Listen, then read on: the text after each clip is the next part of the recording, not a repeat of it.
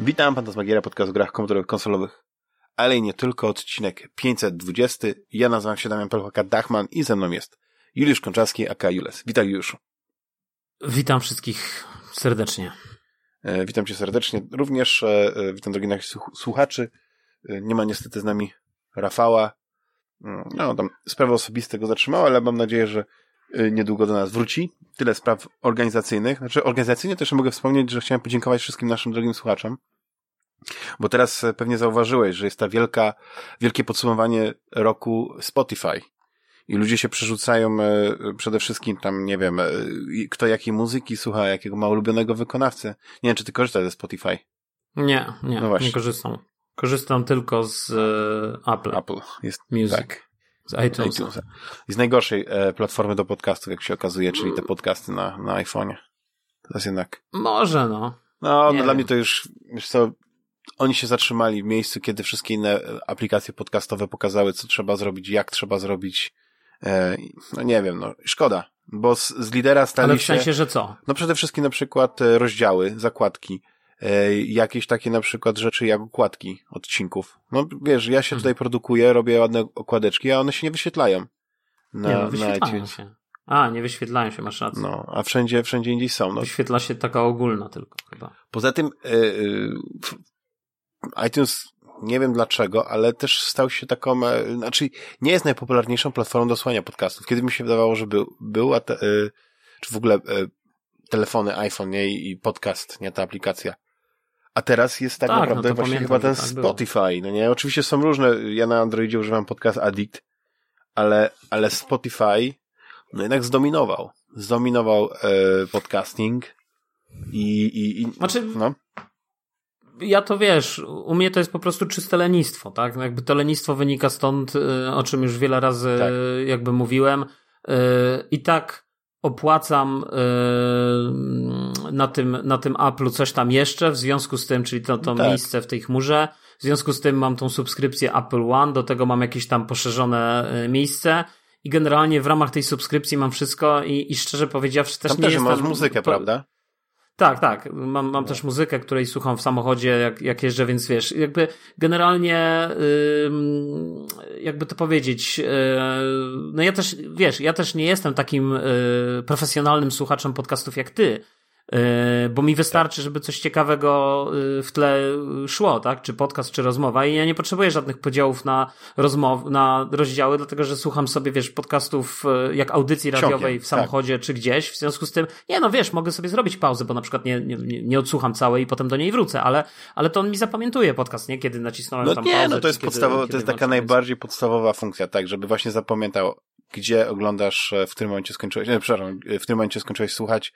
I to jest najważniejsze, tak? Te zakładki to, szczerze mówiąc, to korzystam z nich tylko wtedy, kiedy słucham jakiegoś podcastu, którego normalnie nie słucham i chcę posłuchać konkretnej rzeczy, albo wiem, że na przykład podcast ma reklamy i czasami te zakładki pozwalają mi przeskoczyć reklamy. Jest taki popularny brytyjski podcast o retro. A czy to nie jest tak, że... Tak? A czy to nie jest tak, że te reklamy i tak się muszą wyświetlić? Albo odtworzyć? Zależy jak one są. Wiesz, to jest bardzo ciekawe, bo jest chyba ta platforma Anchor, taka, która pozwala podcasterom za darmo hostować, wiesz, pliki z muzyką, wiesz, wszystko właściwie robi za ciebie, tak? Przygotowuje ci film. Znaczy, ja oczywiście to mówię tak ze słyszenia, ale jednocześnie podcasty są monetyzowane na tej zasadzie, że wrzucane są te reklamy. Ty oczywiście zaznaczasz gdzie i to jest ciekawe, one są regionalizowane.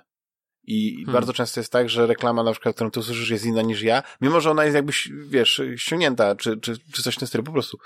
I niektóre podcasty, no da się to przeskoczyć, nie, po prostu przewinąć, niektórych nie. Ja nie mówię, no wiesz, mi te reklamy nie przeszkadzają, tylko czasami to jest tak, że wiesz, jest pół godziny audycji, w której jest tak naprawdę 15 minut reklam, wspominanie o patronach, no nie, podziękowania dla patronów, podziękowania, wiesz, zareklamowania jakiejś takiej dodatkowej audycji dla patronów. Okej, nie, no to jest fajne, ale to mi się wydaje, że gdzieś to może na końcu jakoś tak przypomnieć i tak dalej. Ja wiem, że to jest wtedy mniej skuteczne, ale to tak mówię, no to jest taka, wiesz, pikuś. Co jest ciekawe, że Spotify przez to, że to jest taka platforma, która potrafi śledzić dokładnie, jak ludzie słuchają, kto słucha tego i tak dalej, wiesz, dużo lepiej niż po prostu ktoś jakby ściągnął MP3 do swojego odtwarzacza, to masz dosyć dobre informacje na temat, jak popularny jest twój podcast, gdzie jest słuchany, jakie odcinki oczywiście się najlepiej słuchają, kiedy, no znaczy mnóstwo takich statystyk i teraz to wszystko wypływa, nie? I każdy może się chwalić. No oczywiście najbardziej podobają się te wszystkie zestawienia, które też nasi słuchacze pokazują, gdzie ta Fantasmagieria jest na pierwszym miejscu ulubionych podcastów. Albo przynajmniej w tej pierwszej piątce, nie? Gdzie to się wyświetla. I ja się bardzo cieszę, Juliusz, bo wydaje mi się, że twój wielki powrót do nagrywania, wiesz, ta nasza chemia, ta dynamika, która tutaj się wytwarza, wiesz, ta energia, która te emocje. Niestety się nie podoba wszystkim. Powiedzmy, no nie podoba szczerze się, ale to jest niesamowite, że się podoba tak dużej ludzie, że nam wszystko rośnie, nam słupki rosną. I chciałem nic właśnie nam nie rośnie, miałeś sprawdzić i się okazało, że wszystko idzie w dół. No właśnie. Wszystko opada. Subskrypcje nam rosną, liczba odsłon. Ja celuję, żebyśmy przynajmniej mieli średnio 800 odsłon na odcinek na YouTubie. Nie? Więc, a powiedzmy, bo że nie powiedzieliśmy, przepraszam, że ci wejdę w słowo, mój drogi interlokutorze. Przepraszam, że ci nie udostępniłem tego słowa. Ależ proszę bardzo, nie krępuj się, więc słuchaj, nie powiedzieliśmy jeszcze ostatniego słowa. Nie, jeszcze będziemy nagrywać.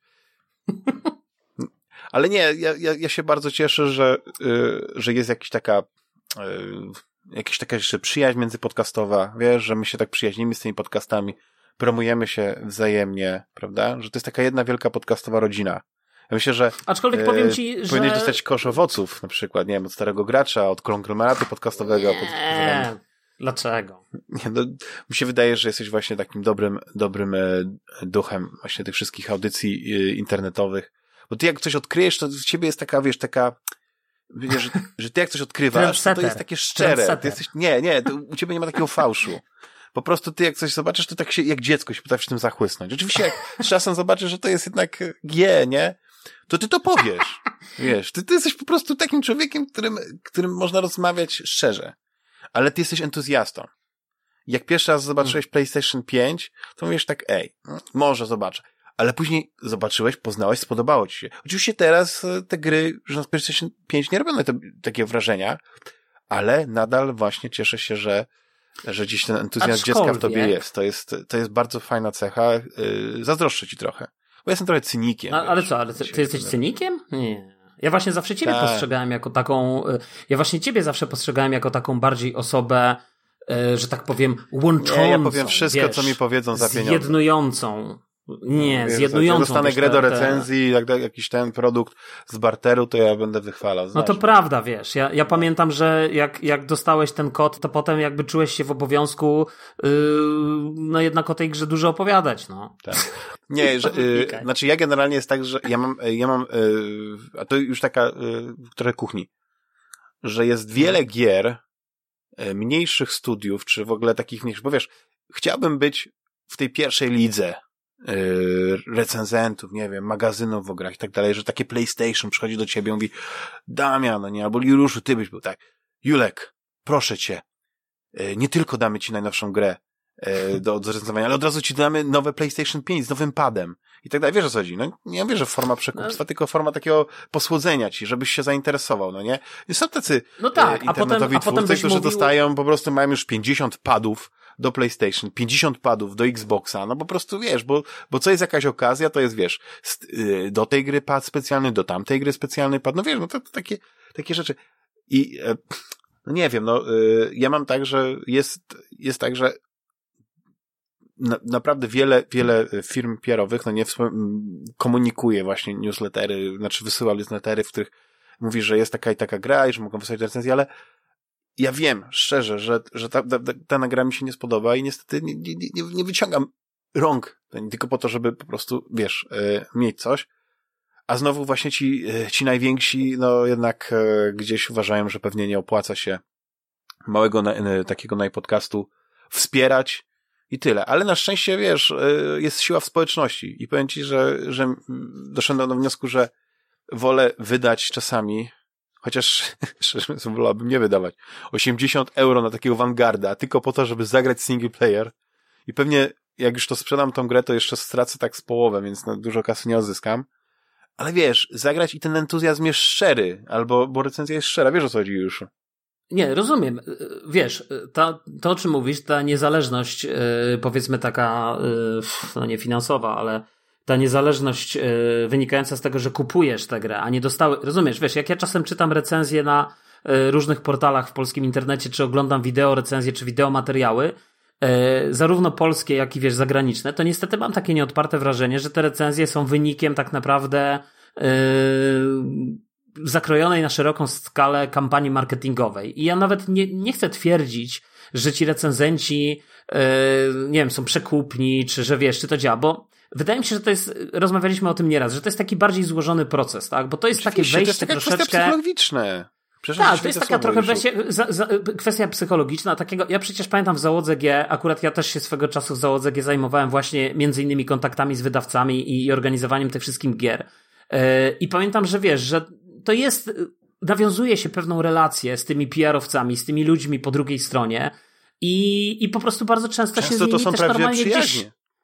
Tak, dokładnie, że takie mówię zupełnie, chociaż brzmimy teraz jakbyśmy chcieli ich wyśmiać, ale prawda jest taka, że faktycznie to są takie, nawet ja bym nie powiedział, że może prawdziwe, wiesz, przyjaźnie, ale takie naprawdę relacje, no takie koleżeńskie, które mógłbyś normalnie nawiązać i zwyczajnie, wiesz, pojawia się gdzieś, myślę, nawet nie z tyłu głowy, nawet nie no jakoś uświadomiona. Koledze dać, nie zrobić. Dokładnie, wiesz, tak, wiesz, dokładnie. Kurde, no nie chcesz być... tego Call of Duty, no przecież nie powiem, że ta gra jest zupełnie z czapy i w ogóle traktuje wojnę jak szmatę, tylko po prostu, wiesz, no tak nie, no jest. Dokładnie i wiesz, i wydaje mi się, że słuchaj, że tutaj po prostu jest to niebezpieczeństwo, tak? Natomiast jak tą grę sobie sam kupiłeś, wydałeś i jeszcze wydałeś na nią 300 na premierę Vanguarda, bo to i ty wydałeś 300, ja też wydałem. No ja w przeliczeniu na polskie to pamiętaj, że to teraz pewnie przy tej inflacji, przy tych rosnących no cenach to 400 więcej, zł. Tak. No dokładnie, 400 zł. Tak. Już otworzyłeś okno?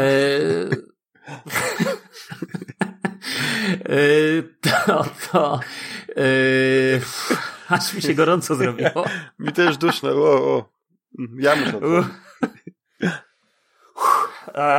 Wiesz, my już nie mamy tyle lat, żeby, wiesz, tak swobodnie o tym rozmawiać. Tutaj, wiesz, mamy wydatki na głowie takie ale ja ostatnio śmieję się, ale ja ostatnio robiłem sobie taki bilans miesięczny i mówię, kurczę, coś tak już mało zaoszczędziłem w tym miesiącu i mówię, nie wiem, z czego to wynika. A potem zobaczyłeś, Vanguard.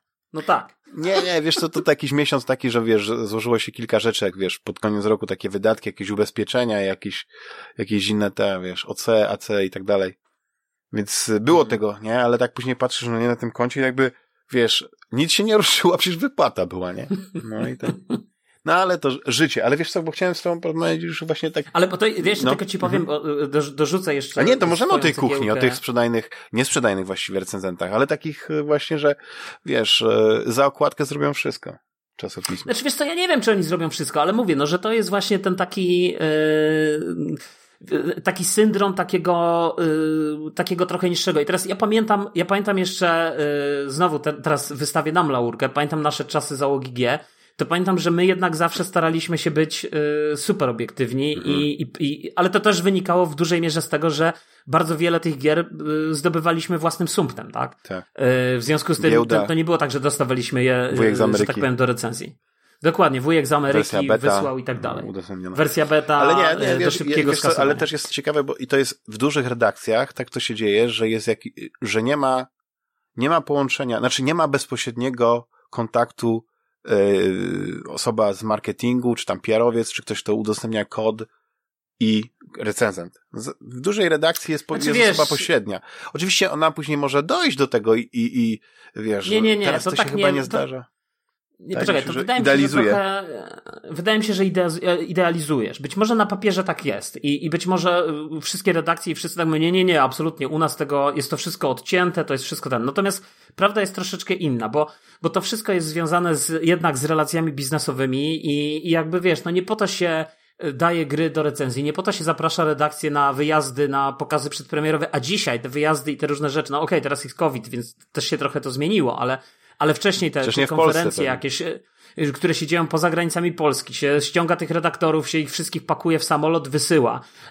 Jakby po prostu przy kolejnej takiej imprezie się pewnych redaktorów nie wysyła, tak? Chyba że są jakieś inne przesłanki, które mówią o tym, że warto by było jednak ich zapakować, bo to jest, nie wiem czy dzisiaj gry online, ale kiedyś gry online to był taki moloch, gigant wielki, że co by się nie działo, to i tak zawsze by mieli wejście, po prostu mieli największą liczbę tych odsłon i tego wszystkiego. Dzisiaj ten rynek się troszeczkę bardziej zrobił taki granularny, bo teraz youtuberzy przede wszystkim i influencerzy, Instagram, TikTok, wiesz, te rzeczy. To jest ważniejsze niż pismo. Słowo pisane. Ale też zwróć uwagę, że z youtuberami w ogóle to też zaczyna wyglądać bardzo podobnie, bo to jest tak, że stopniowo się profesjonalizują, stary. I oni jakby przechodzą od tego youtubera, przechodzą tak naprawdę do kogoś na równi z, z PSX Extreme, tak? Z taką normalną redakcją. Przechodzą na kogoś gdzieś już troszeczkę ten kaliber im się zmienia im się też myślenie, to się staje też ich praca i też zaczynają ważyć te słowa, nie będą mówić tak, jak my mówimy na podcaście, tak? I to się to samo tyczy każdego tak naprawdę medium w Polsce czy youtubera, tak? Nawet jeżeli zaczynasz jako youtuber niszowy, i załóżmy, że ci dobrze idzie, generujesz te zasięgi, zostajesz zauważony, pojawiają się różne, że tak powiem, wydawcy, którzy chcą z tobą nawiązać współpracę i siłą rzeczy przechodzi ta profesjonalizacja, a ona automatycznie zabija szczerość i zabija to wszystko. I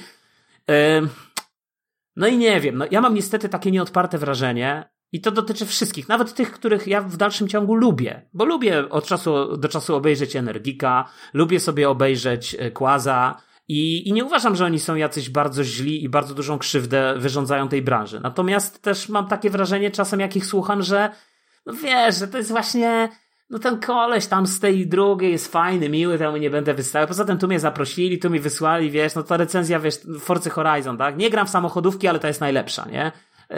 Jakby to wszystko jest takie kreślone taką grubą krechą, nie? Trochę czasami. I to wyłazi po prostu w tych szczegółach. Więc wydaje mi się, że generalnie do momentu, jak jesteś niszowy, niezależny i możesz sobie na to pozwolić, to rzeczywiście jesteś niszowy i niezależny, a w którymś momencie następuje ta profesjonalizacja i wiesz, i to wszystko. Oczywiście jedno drugie nie wyklucza, bo też zdarzają się profesjonaliści, którzy nadal utrzymują pewną jakość i pilnują się, ale w 100% się zgadzam z sobą. Chciałem tylko jeszcze dodać, że wiesz, my tutaj mówimy jakieś takie bardzo ważkie rzeczy, ale jakby ktoś się miał mnie przekupić, aby mi zapłacić za coś, to ja jestem bardzo przekupny. Jakby ktoś, na przykład firma Razer chciała mi wysłać nowego laptopa gamingowego, to bym nie powiedział nie, wiesz coś, jestem tylko człowiekiem. Tylko, że tobie by go wysłali, a potem poprosili o zwrot, nie? No właśnie, bo jakieś takie, musiałbym się spowiadać, w urzędzie skarbowym, że jakiś taki, ja myślę, że to jest też trochę co innego, tak? Bo jakby to powiedzieć. Możemy zamknąć ten temat, bo mi się wydaje, że to jest temat, który się fajnie, że on się tak cyklicznie co kilka lat pojawia, może nawet co roku. Wiesz, tak przed świętami możemy sobie przed Mikołajkami tak porozmawiać właśnie o tej branży i o tym zgnuśnieniu, zepsuciu, skorumpowaniu tych wszystkich blogerów, wideoblogerów i tak dalej, recenzentów. Żartuję oczywiście. Ale, drogi Juliuszu, powiesz, bo ja w ogóle dużo nie grałem, ale tak starałem się być na bieżąco, jeśli chodzi o pewne rzeczy i tak obejrzałem bardzo fajny film świąteczny i moim zdaniem to jest nowy klasyk. Ja go wspominałem na naszej grupie wewnętrznej. 8-Bit Christmas. Tak. I on rzeczywiście to jest tytuł, który już się pojawił też jego zwiastun na naszej grupie facebookowej. Ja nie wiem, czy go w końcu zobaczyłeś, ale nie zobaczyłem, nie. Tak. To jest generalnie jak mi powiedziałeś, historia, że to jest, tak? Jak mi powiedziałeś, że to jest HBO, pytanie, czy to jest na HBO Go też, tym polskim, czy to jest tylko na tym HBO Max, które jest dostępne dla cywilizowanego świata? Wiesz co, przez to, że chyba w Polsce, bo ja nie wiem właśnie, bo to ja mówię o... Bo w Polsce nie ma tego Maxa, nie ma tego dużego. Widzisz, bo co kraj to obyczaj, nie? Że się tak wyrażę. No. I więc ten HBO Max, przez to, że on nie jest w Polsce, to może będzie u was, musisz sprawdzić. Trzeba to sprawdzić. To jest, obejrzałeś z Nicole Kidman i z tym Hugh Grantem fantastyczny serial, no to musisz też 8-Bit Christmas obejrzeć. Ja pewnie obejrzę, słuchaj, ja ci powiem tak, ja pewnie obejrzę, tylko ja teraz jestem w naprawdę takiej kropce.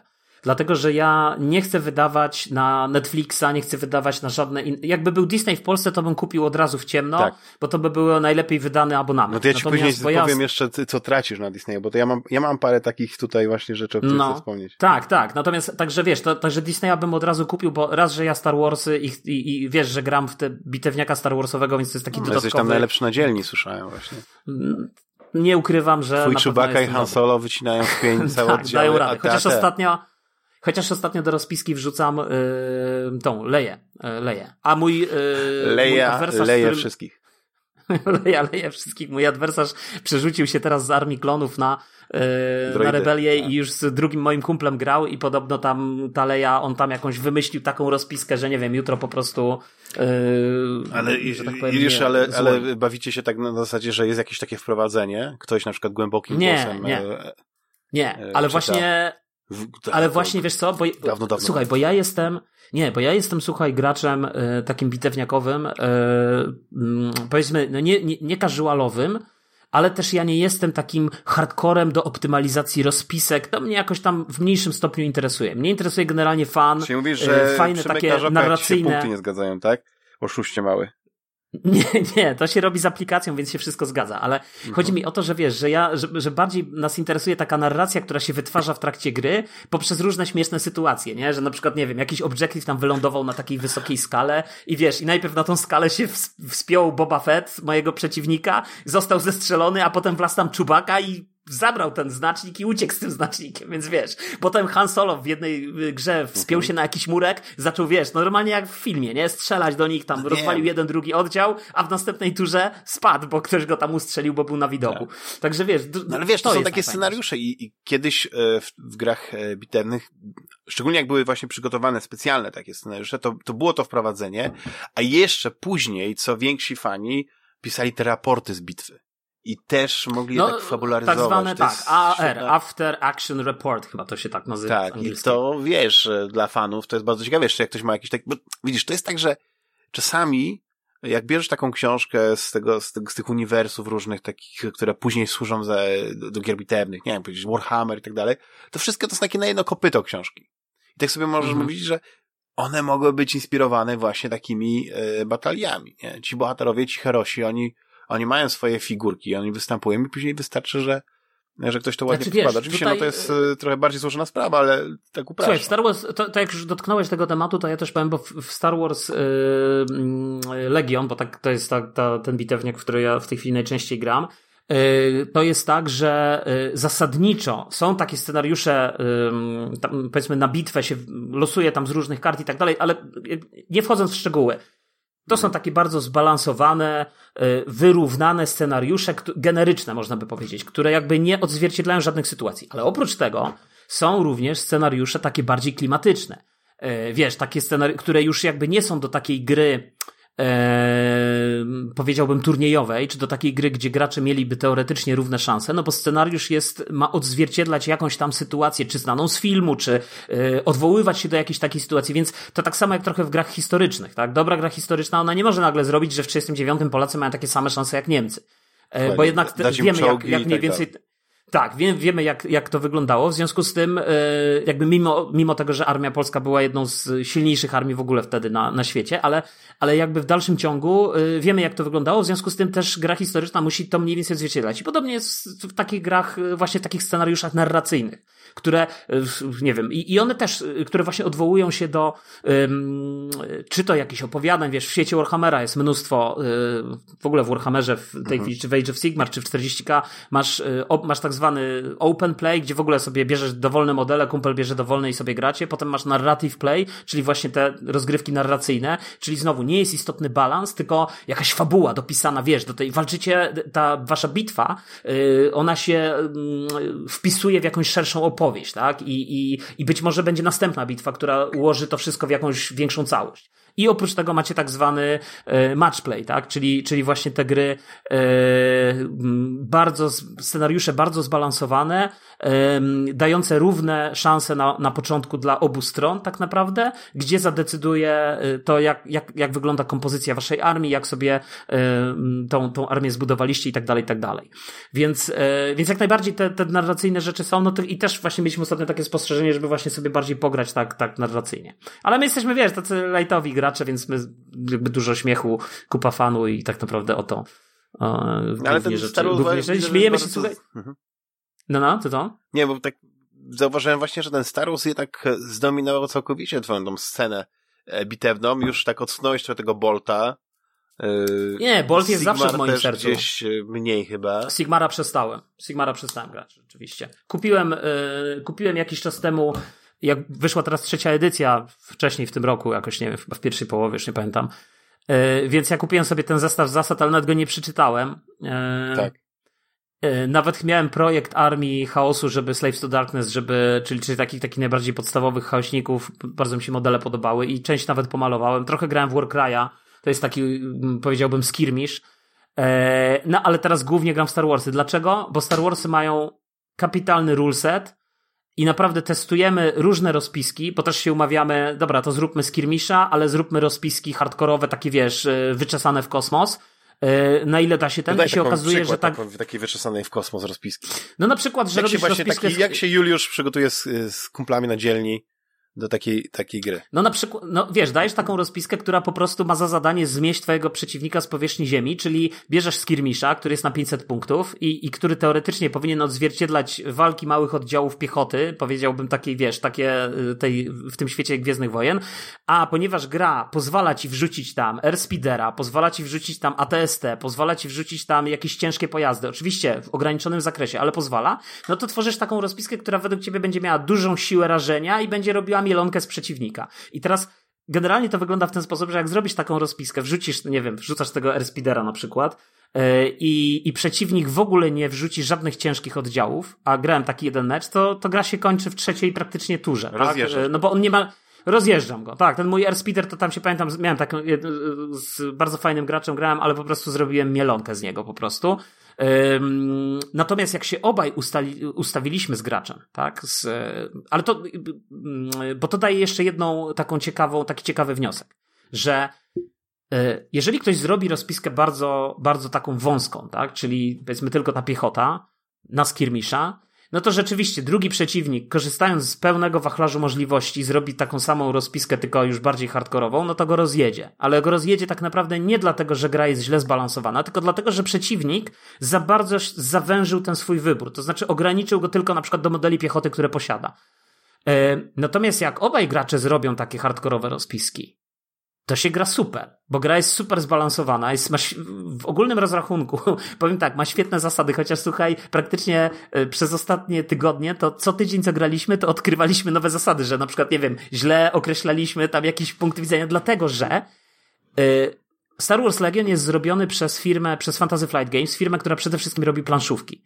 I te zasady są troszeczkę inne, żeby tak powiedzieć delikatnie, niż to, co dominuje rynek gier bitewnych, czyli Games Workshop, czy nawet Warlord, jeśli chodzi o te gry historyczne.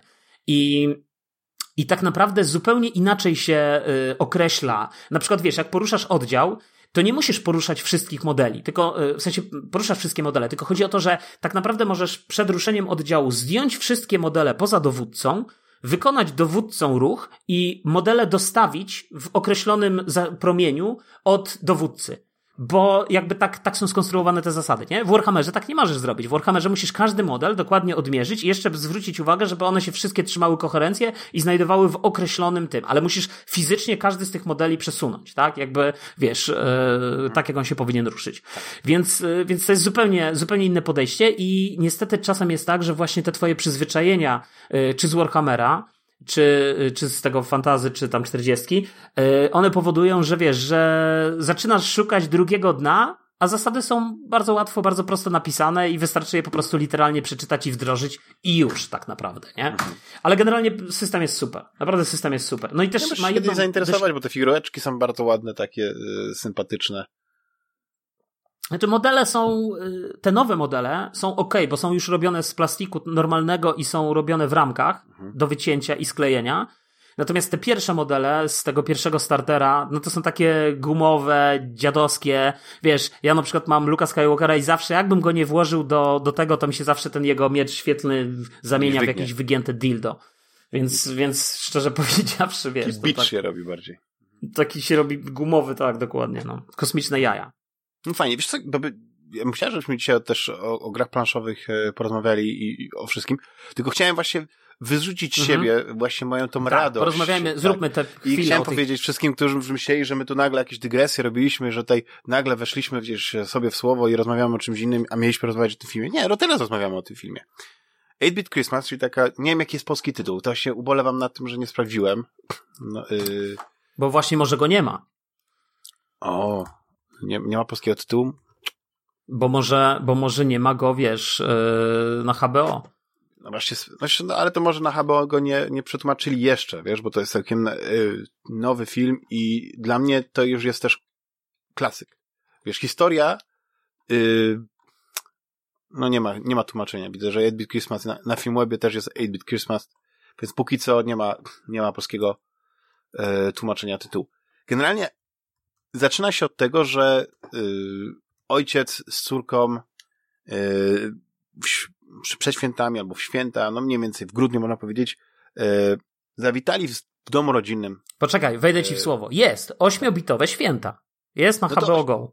No to super. No to 8-bitowe święta. Ojca gra Neil Patrick Harris. Uwielbiam tego aktora.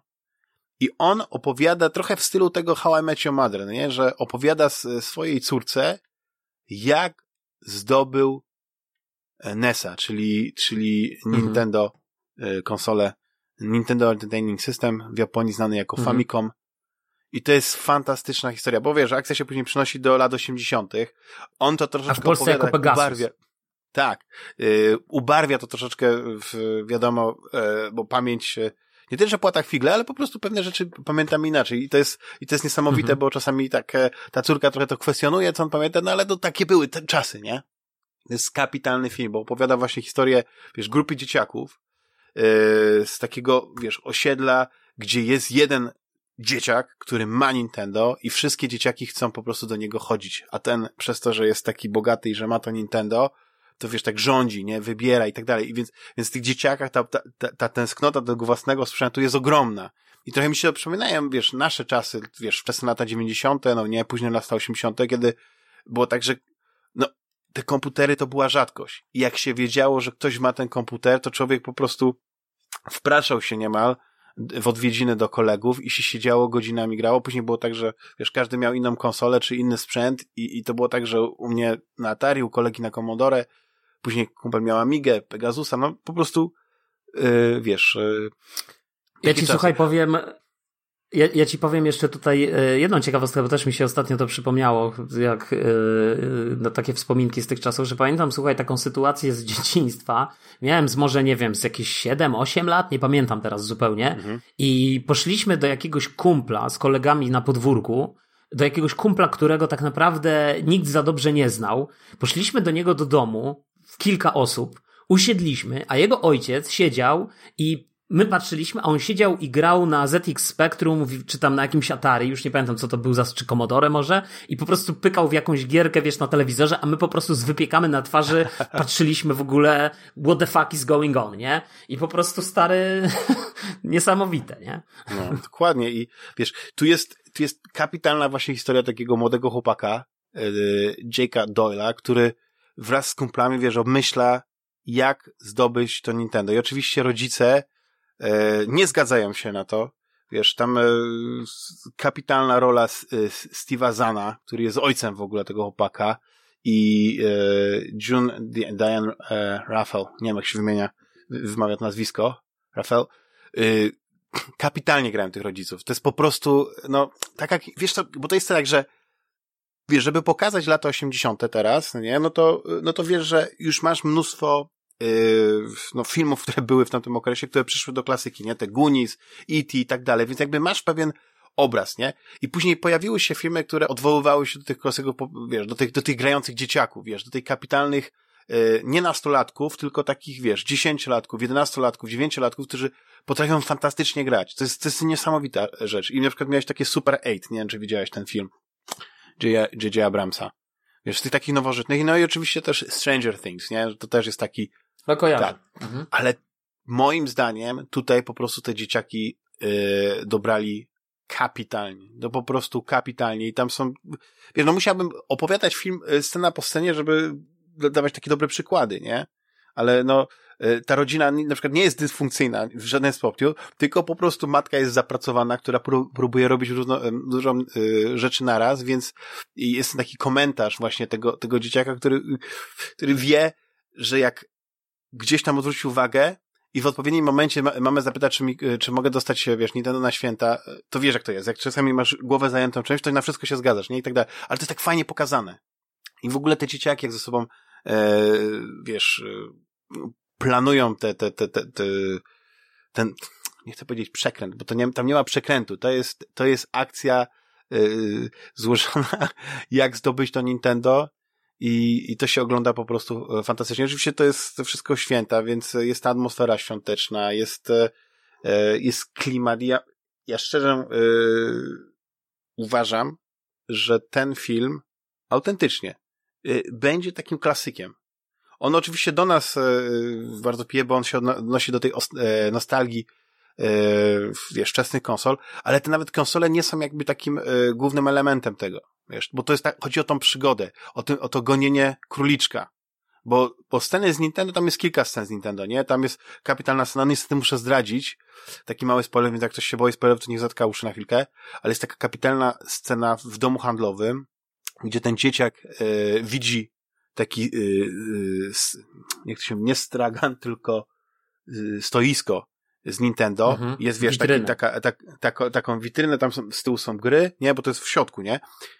I jest telewizor właśnie z podłączonym Nintendo i on nagle jakby wchodzi do innego takiego, wiesz, Barry White is my wife. Wiesz, i nagle, wiesz, klimacie włączy i nagle ta klapka, no nie, którą się otwiera, żeby włożyć kartridż, ona zaczyna do niego mówić i namawiać mnie, chodź do mnie, zagraj, wiem, że chcesz, no nie, coś takiego, ja teraz parafrazuję, no nie, ale jest taki kapitalny klimat, on wchodzi w ten trans i zaczyna właśnie grać, ona gra w Rampage, tam jest kilka gier pokazanych, jest oczywiście nawiązanie, bo tam jest taka klasyka, wiesz, Power Glove, czyli taki jeden z najgorszych gadżetów, wiesz, obok Kinecta, jeśli chodzi o, wiesz, wymyślenie, wiesz, jakichś takich manipulatorów do gier, ale Są takie odwołania, ale przede wszystkim to jest kino takie przygodowe, takie trochę zawadiackie właśnie z tymi dzieciakami, że osoby, które nie interesują się grami, wiesz, te 8-bit to nawet im nic nie mówi, nie? No bo dla nas to jest wiadomo, że to chodzi o pewien, wiesz,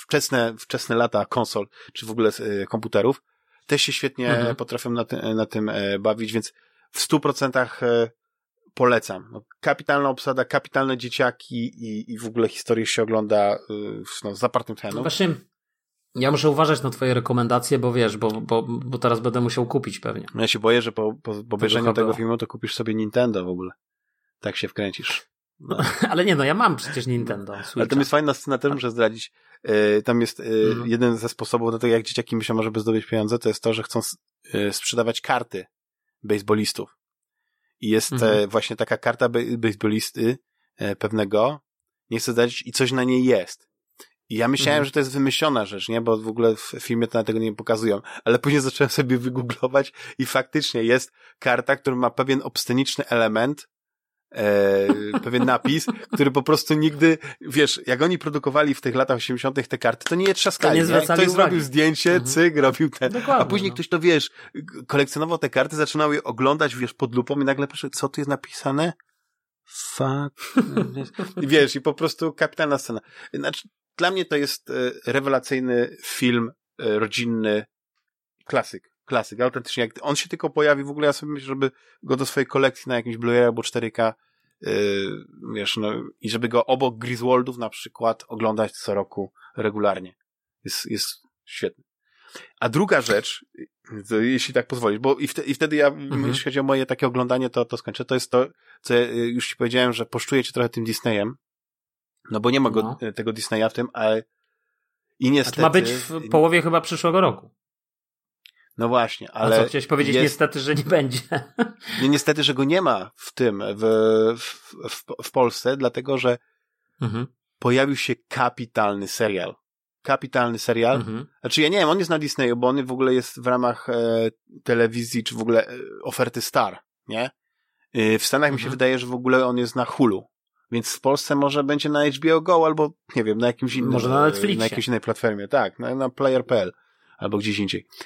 I tytuł tego serialu to Only Murders in the Building. Tylko morderstwa w budynku. Znaczy, to jest w ogóle kapitalna komedia, znaczy taka komedia, no. Gra tam Steve Martin, kojarzysz na pewno. Martin Short. No tak. Też na pewno kojarzysz. A to taki komediowy. Tak, kojarzę, znaczy to jest komedia, bo, ale to jest tak, że wiesz jak Steve Martin gra i wiesz jak Martin Short gra. I oni fantastycznie grają. I jest jeszcze Selena Gomez. Bo generalnie chodzi o to, że oni w ogóle akcja dzieje się w Nowym Jorku w apartamentowcu, chyba się Arkadia nazywa. No nie wiem, w każdym razie wiesz, jeden z tych takich wspaniałych, monumentalnych, nie tych szklanych wieżowców, wiesz, po 40 pięter, tylko ten taki klasyczny, wiesz, takich mieszkań apartamentowców, tak, takich z duszą, nie? Generalnie chodzi o to, że no, ci panowie sobie tam żyją, każdy żyje, jak mówię, swoim życiem, no nie? W ogóle nawet się nie lubią. Jak się widzą w winnie, to po prostu gościu, jak widzi, że tamten gdzieś idzie i ma dojść do windy, to on się nie może po prostu aż docisnąć tego, zamykaj windę, no nie? Żeby przypadkiem nie wszedł mu do windy, nie? Bo co tam. I generalnie, no, kapitalne role właśnie tego Martina i Shorta. Generalnie chodzi o to, że oni sobie mieszkają w tym pięknym nowojorskim apartamentowcu.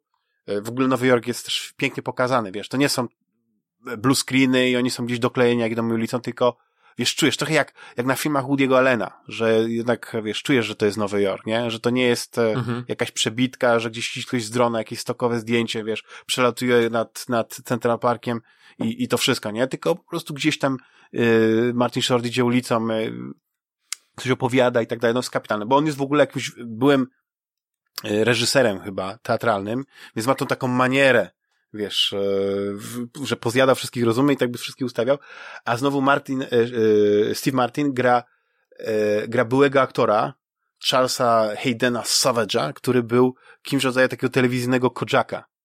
I po prostu i okazuje się, że w tym budynku, w którym oni mieszkają, no ktoś popełnił samobójstwo, nie? I oni tam doszli do wniosku, znaczy to tam jest tam pewien splot wydarzeń, że to takie podejrzane jest, nie, że to samobójstwo. Oczywiście policja zamknęła sprawę, że to wszystko jest jasne, że było samobójstwo, a oni, i to jest najlepsze właśnie, oni są fanami podcastingu, znaczy podcastu, pewnego podcastu, w ogóle wiesz, podcasty te z gatunku true crime, to nie, tych true crime, czyli tych takich, wiesz, gdzie są opisywane zbrodnie, to jest wszystko takie, wiesz, taka narracja. I tam jest taka piękna scena, jak oni po prostu wszyscy, bo jeszcze właśnie ta dziewczyna, nie, przychodzą do domu, pojawia się nowy odcinek, więc oni, niemal to jest jak rytuał, oni sobie siadają w swoim ulubionym fotelu, włączają, prawda, na telefonie aplikację do podcastingu i play. I wtedy, wiesz, taki aksamitny głos lektorki opisuje, wiesz, jakoś taki, wiesz, taki śmieszny sposób, wiesz, taki trochę grafomański, ale to się fajnie tak słucha, bo wiesz o co chodzi, wiesz co chcieli tam osiągnąć scenarzyści, którzy jakby chcą sparodiować trochę to true crime, więc widzisz, że oni mają tą wspólną pasję i później, wiesz, splot wydarzeń jest taki, że no, skoro oni mają tą wspólną pasję, to, wiesz, padają na pomysł, że może będą przeprowadzą pewne śledztwo, co się tam stało, jednocześnie nagrają swój podcast true crime. I ja jestem dopiero po 2 odcinkach. Jestem naprawdę, wiesz, dopiero zacząłem oglądać, nie, tak szczerze mówiąc, nie wiem ile jest, chyba jest 10 albo 11, wiesz, tych odcinków, ale to jest chyba najlepszy serial właśnie, jaki odkryłem przez ostatnich kilka miesięcy. To jest coś, ale to moim zdaniem, lepsze niż Ted Lasso, ale coś jak Ted Lasso, wiesz o co chodzi, że zupełnie w innym gatunku, w innym tym, ale ta atmosfera, to ciepło i to poczucie humoru, jednocześnie, wiesz, no jest tam to jest tam, no pewne to wydarzenie, no trochę tej krwi jest, trochę jest takiego, tych nieuprzejmości między tymi, ale to jest wszystko takie, takie pozytywne, wiesz? Nie wiem, jak to powiedzieć, no, opisać, ale no, kapitalny serial. Ale to jest, rozumiem tak, że oni tą rozumiem, że oni bo jakby no oni mieszkają w tym, że tam jest, że tam jest to morderstwo było, tak? Że to nie jest, znaczy ty... jakby sercem tego serialu jest to, że oni jakby, wiesz, próbują rozwikłać tą zagadkę, jak faktycznie doszło, co tam się naprawdę zdarzyło, tak? Dobrze zrozumiałem? Czy generalnie chodzi o to, że oni po prostu, wiesz, no, jest tak, że ta dziewczyna wie coś więcej niż im mówi, więc ta współpraca jest trochę taka między nią a nim, jest taka trochę dziwna, ale generalnie jest tak, że oni po prostu uważają, że to jest tak jakby jakieś takie dziwne, a jednocześnie, wiesz, każdy chyba tytuł odcinka, to też mi się wydaje, że to jakby tytuł tego odcinka ich podcastu, nie? Tylko, że jakby nie widzisz tego nagrania, tylko jest tak, że na przykład widzisz, jak oni tam gdzieś ćwiczą, nie? Siedzą zamknięci w małej szafie, bo jest lepsza akustyka i Steve Martin tam czyta. Miał jakiś dialog, który napisał bohater, którego gra Martin Short, czyli ten Oliver Putam, tak się nazywa ten reżyser. I wiesz, on tam reżyser, i wiesz, jest taka scena, no też muszę, wiesz, czasami trzeba coś zdradzić, ale jest taka kapitalna scena, jak oni jest, wiesz, w tych budynkach takich, szczególnie właśnie w Ameryce gdzieś, tam jest pewna wspólnota, nie? Lokatorska, wiesz, oni tam, wiesz, muszą się spotkać i tak dalej. I właśnie ze względu na to, że no zmarł jeden z lokatorów, no to ta wspólnota organizuje nie ze rodzaju stypy, tylko takiego, wiesz, spotkania, jakby ktoś chciał coś powiedzieć, no nie, podzielić się jakimiś emocjami, czy coś porozmawiać właśnie o tym zmarłym i tak dalej, no, i tak dalej, to wiesz. Jest, wszyscy siedzą tam w holu, no i tam to zorganizowanie, wiesz, tam babka mówi, że no wiesz, sorry, że musimy to zrobić, no ale inaczej firmy ubezpieczeniowe by nas, wiesz, nie dały nam spokoju, bla, bla, bla. Oni tam siedzą z tyłu i Martin Short, nie, ma swój telefon i aplikację do nagrywania. I wiesz, i tak okazuje się, że każdy ma gdzieś w nosie, nie, w D tego mieszkania, wiesz, już nie mogą się to wziąć, żeby iść. Ale jeden jakiś gościu chlipie. Płacze po prostu i tak dalej. I ten Martin Short, no nie, wyciąga ten i go nagrywa i pyta go, czy mógłby coś powiedzieć i tak dalej, no nie. I czy, no i on coś tam mówi, ale on nie może go zrozumieć. I on po prostu, i oni jak reżyserzy, którzy reżyserują aktora, mówi troszeczkę mniej emocji, najlepiej jakbyś mniej płakał i wyraźniej wymawiać, żebyśmy mogli, bo musi się złapać na nagraniu. I tam jest tak, bo nie myślałem, że on po prostu gdzieś chciałby coś powiedzieć może o tym zmarłym i tak dalej, później się okazało, że gościu płacze, bo jego kod zmarł, nie? Zdechł. I to, wiesz, no to jest scena, która później się tam rozkłada. Kapitalna. Wiesz, i całość jest też taka, że oni gdzieś to prowadzą, to śledztwo, gdzieś tam przeszukują mieszkania i tak dalej, a jednocześnie coś innego się dzieje. Powiem tak, ja jestem po 2 odcinkach, ale już czuję, że to jest jedna z ciekawszych pozycji, które ostatnio w ogóle się pojawiły, które ostatnio widziałem. A jeśli chodzi o, wiesz, o duet, nie? Martin Short i Steve Martin, oni nie tak dawno, a teraz to będzie parę lat temu, oni zrobili takie show, nie wiem czy widziałeś, to chyba było show, nie wiem. Chyba nie. Na Netflixie się pojawiło, ale oni chyba też z tym jeździli, to nie, wiesz, robili ten znowu nie wiem jaki jest polski tytuł, musisz mi wybaczyć, ale taki jest oryginalny: Steve Martin and Martin Short, an evening you will forget for the rest of your life. Czyli taki wieczór, który zapomnisz do końca życia, czy coś w tym stylu.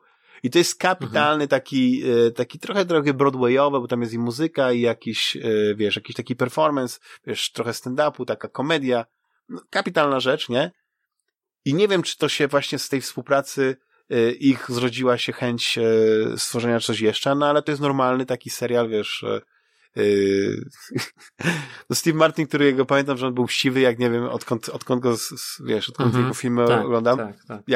Jak są przebitki z tego serialu, którym on grał tego Brezosa, wiesz, tego detektywa, nie, który ma te wszystkie takie slogany, jakieś jednolinijkowce i jak je wymawia, to oczywiście jednocześnie ma taką nitkę dentystyczną, wiesz, ale taką na takim łuku, nie? Taka głupota, nie? Wiesz, jak zamiast wykałaczki, nie? Normalnie to jakby gdzieś jakiś, czy Korzak miałby lizaka, on ma nitkę dentystyczną i ma po prostu brązowe czy ciemne takie włosy, taką fryzurę zrobioną. Nie no, kapitalna, ciepła komedia jednocześnie, wiesz, ze zbrodnią w tle, albo wydaje się, że ze zbrodnią, więc... No to... Ale słuchaj, ale z tego, co mówisz, to zadam ci takie podpowiedzi, Nowy Jork i tak dalej, Woody Allen, a czy ty widziałeś ten film Woody Allena, Tajemnica morderstwa na Manhattanie, czy nie? Mogłem widzieć bardzo dawno, ale... Moim zdaniem powinieneś sobie go przypomnieć, bo ale wiesz, takiego powiadasz... No musisz obejrzeć i czekam, w następnym podcaście musimy o tym pogadać, bo to jest absolutnie fenomenalny film i to jest właśnie taka sama treść, to znaczy Woody Allen, tam gra Diane Keaton, z Woody Allenem grają małżeństwo, mieszkają w takim, właśnie w takiej kamienicy na Manhattanie. Oczywiście to jest film Woody Allena, więc tam jest dużo humoru, wiesz, na przykład na początku ona idzie z nim oglądać hokej i coś tam mówi, a on mówi, że ale ja z tobą chodziłem do tej opery oglądać, nie? No to teraz idziemy na hokej, nie? I tak w kółko. I tam właśnie jest taka treść mniej więcej, że oni mają takich sąsiadów, takich starszych państwa i któregoś dnia, to jest samo zawiązanie akcji, więc ja tu za dużo nie zdradzam, któregoś dnia ta starsza pani umiera, nie? Jest straszny wypadek, nie? Nie wiadomo, co tam się stało, ale że zmarła. I ta Diane Keaton sobie zaczyna wmawiać i przekonywać tego Allena, którego to w ogóle kompletnie nie interesuje, nie? I on w ogóle ma to gdzieś z tamtych sąsiadów. A ona mu zaczyna opowiadać, że on ją zabił, że tamten koleś ją zabił. I po prostu i się fiksuje na tym, nie? Poznaje tak, jego przyjaciela, takiego ich rodziny, gra Alan Alda. W ogóle aktorzy są genialni w filmie. Mhm. I słuchaj, i on, słuchaj, podchwyca tej tropy, że tak, mówi, tak, na pewno tak jest. I wiesz, ona gdzieś w nocy do niego wydzwania. Oni tam, wiesz, tak, zaczynają snuć jakieś wariacje. No i oczywiście nie będę dalej zdradzał, co się dzieje, ale stary, musisz to obejrzeć, no bo z tego, co opowiedziałeś, to jest jakby bardzo podobne zawiązanie akcji, a tamten film, wiesz, Tajemnica Morderstwa jest taki absolutny klasyk, już dzisiaj spokojnie można powiedzieć, tak. Wiesz, a na pewno jeden z takich klasyków alenowskich, nie? Taki film, no, rewelacja. Już nie pamiętam, z którego to jest roku, czy to są lata 90, czy 80, ale jakoś tak, czy przełom lat, bo to nie jest, wiesz, to nie jest ten jeszcze taki bardzo wczesny Allen, czyli, no bo Allen taki bardzo wczesny, to są takie trochę głupkowate te komedie, typu jakiś tam Panonowy Głupek i tak dalej. Potem masz tego Allena wczesnego, ale już takiego bardziej, że tak powiem, poszukującego i pojawiają się takie ciekawe filmy jak, wiesz, kapitalne zresztą, Manhattan na przykład, nie? Albo dobra, już nie będę dalej wymieniał, ale Manhattan, tak? Też polecam obejrzeć, cały czarno-biały zresztą swoją drogą. Więc to jest ten, no i, a ten film to jest już taki trochę z tych późniejszych, ale jeszcze nie z tych, bo teraz Allen w ogóle, on to jest bardzo fajny, ciekawy reżyser, taka fajna transformacja też, można powiedzieć, w tej jego twórczości się gdzieś tam pojawia. On bardziej, no w tej chwili robi co roku w zasadzie film chyba, nie wiem, teraz już, ja przestałem to śledzić, bo już to niedawno robił praktycznie...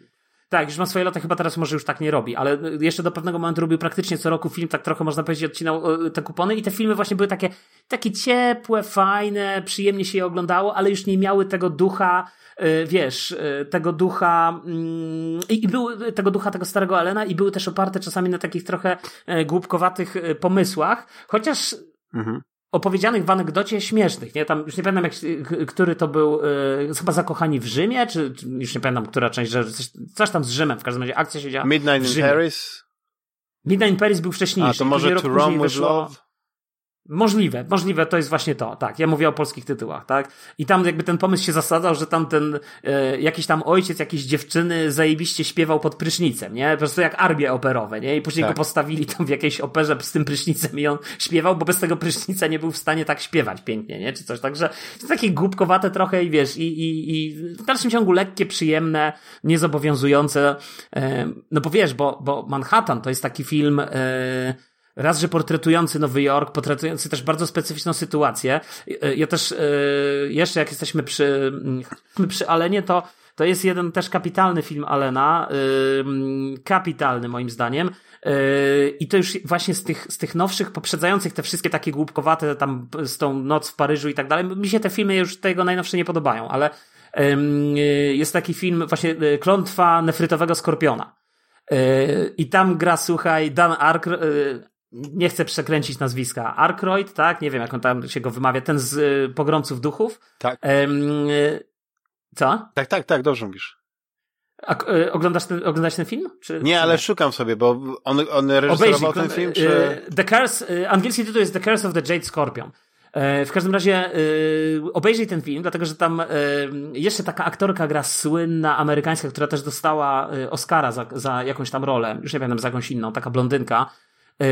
W każdym razie on gra takiego detektywa ubezpieczeniowego, czyli wiesz, zdarzyło się, coś tam zdarzyło i on, słuchaj, i akcja się dzieje w ogóle w latach 30. trochę nawiązuje do klimatu noir, ale film nie jest tak sfotografowany jak noir, natomiast chodzi, tam jest cały myk, słuchaj, o tym, że on zostaje w którymś momencie zahipnotyzowany i na samym początku i zahipnotyzowany, też tam jest taki wątek romansowy, że on się w tej kochance tego Arkroida zakochuje jakby, wiesz, i tam się tworzy jakiś romans między nimi i tak dalej.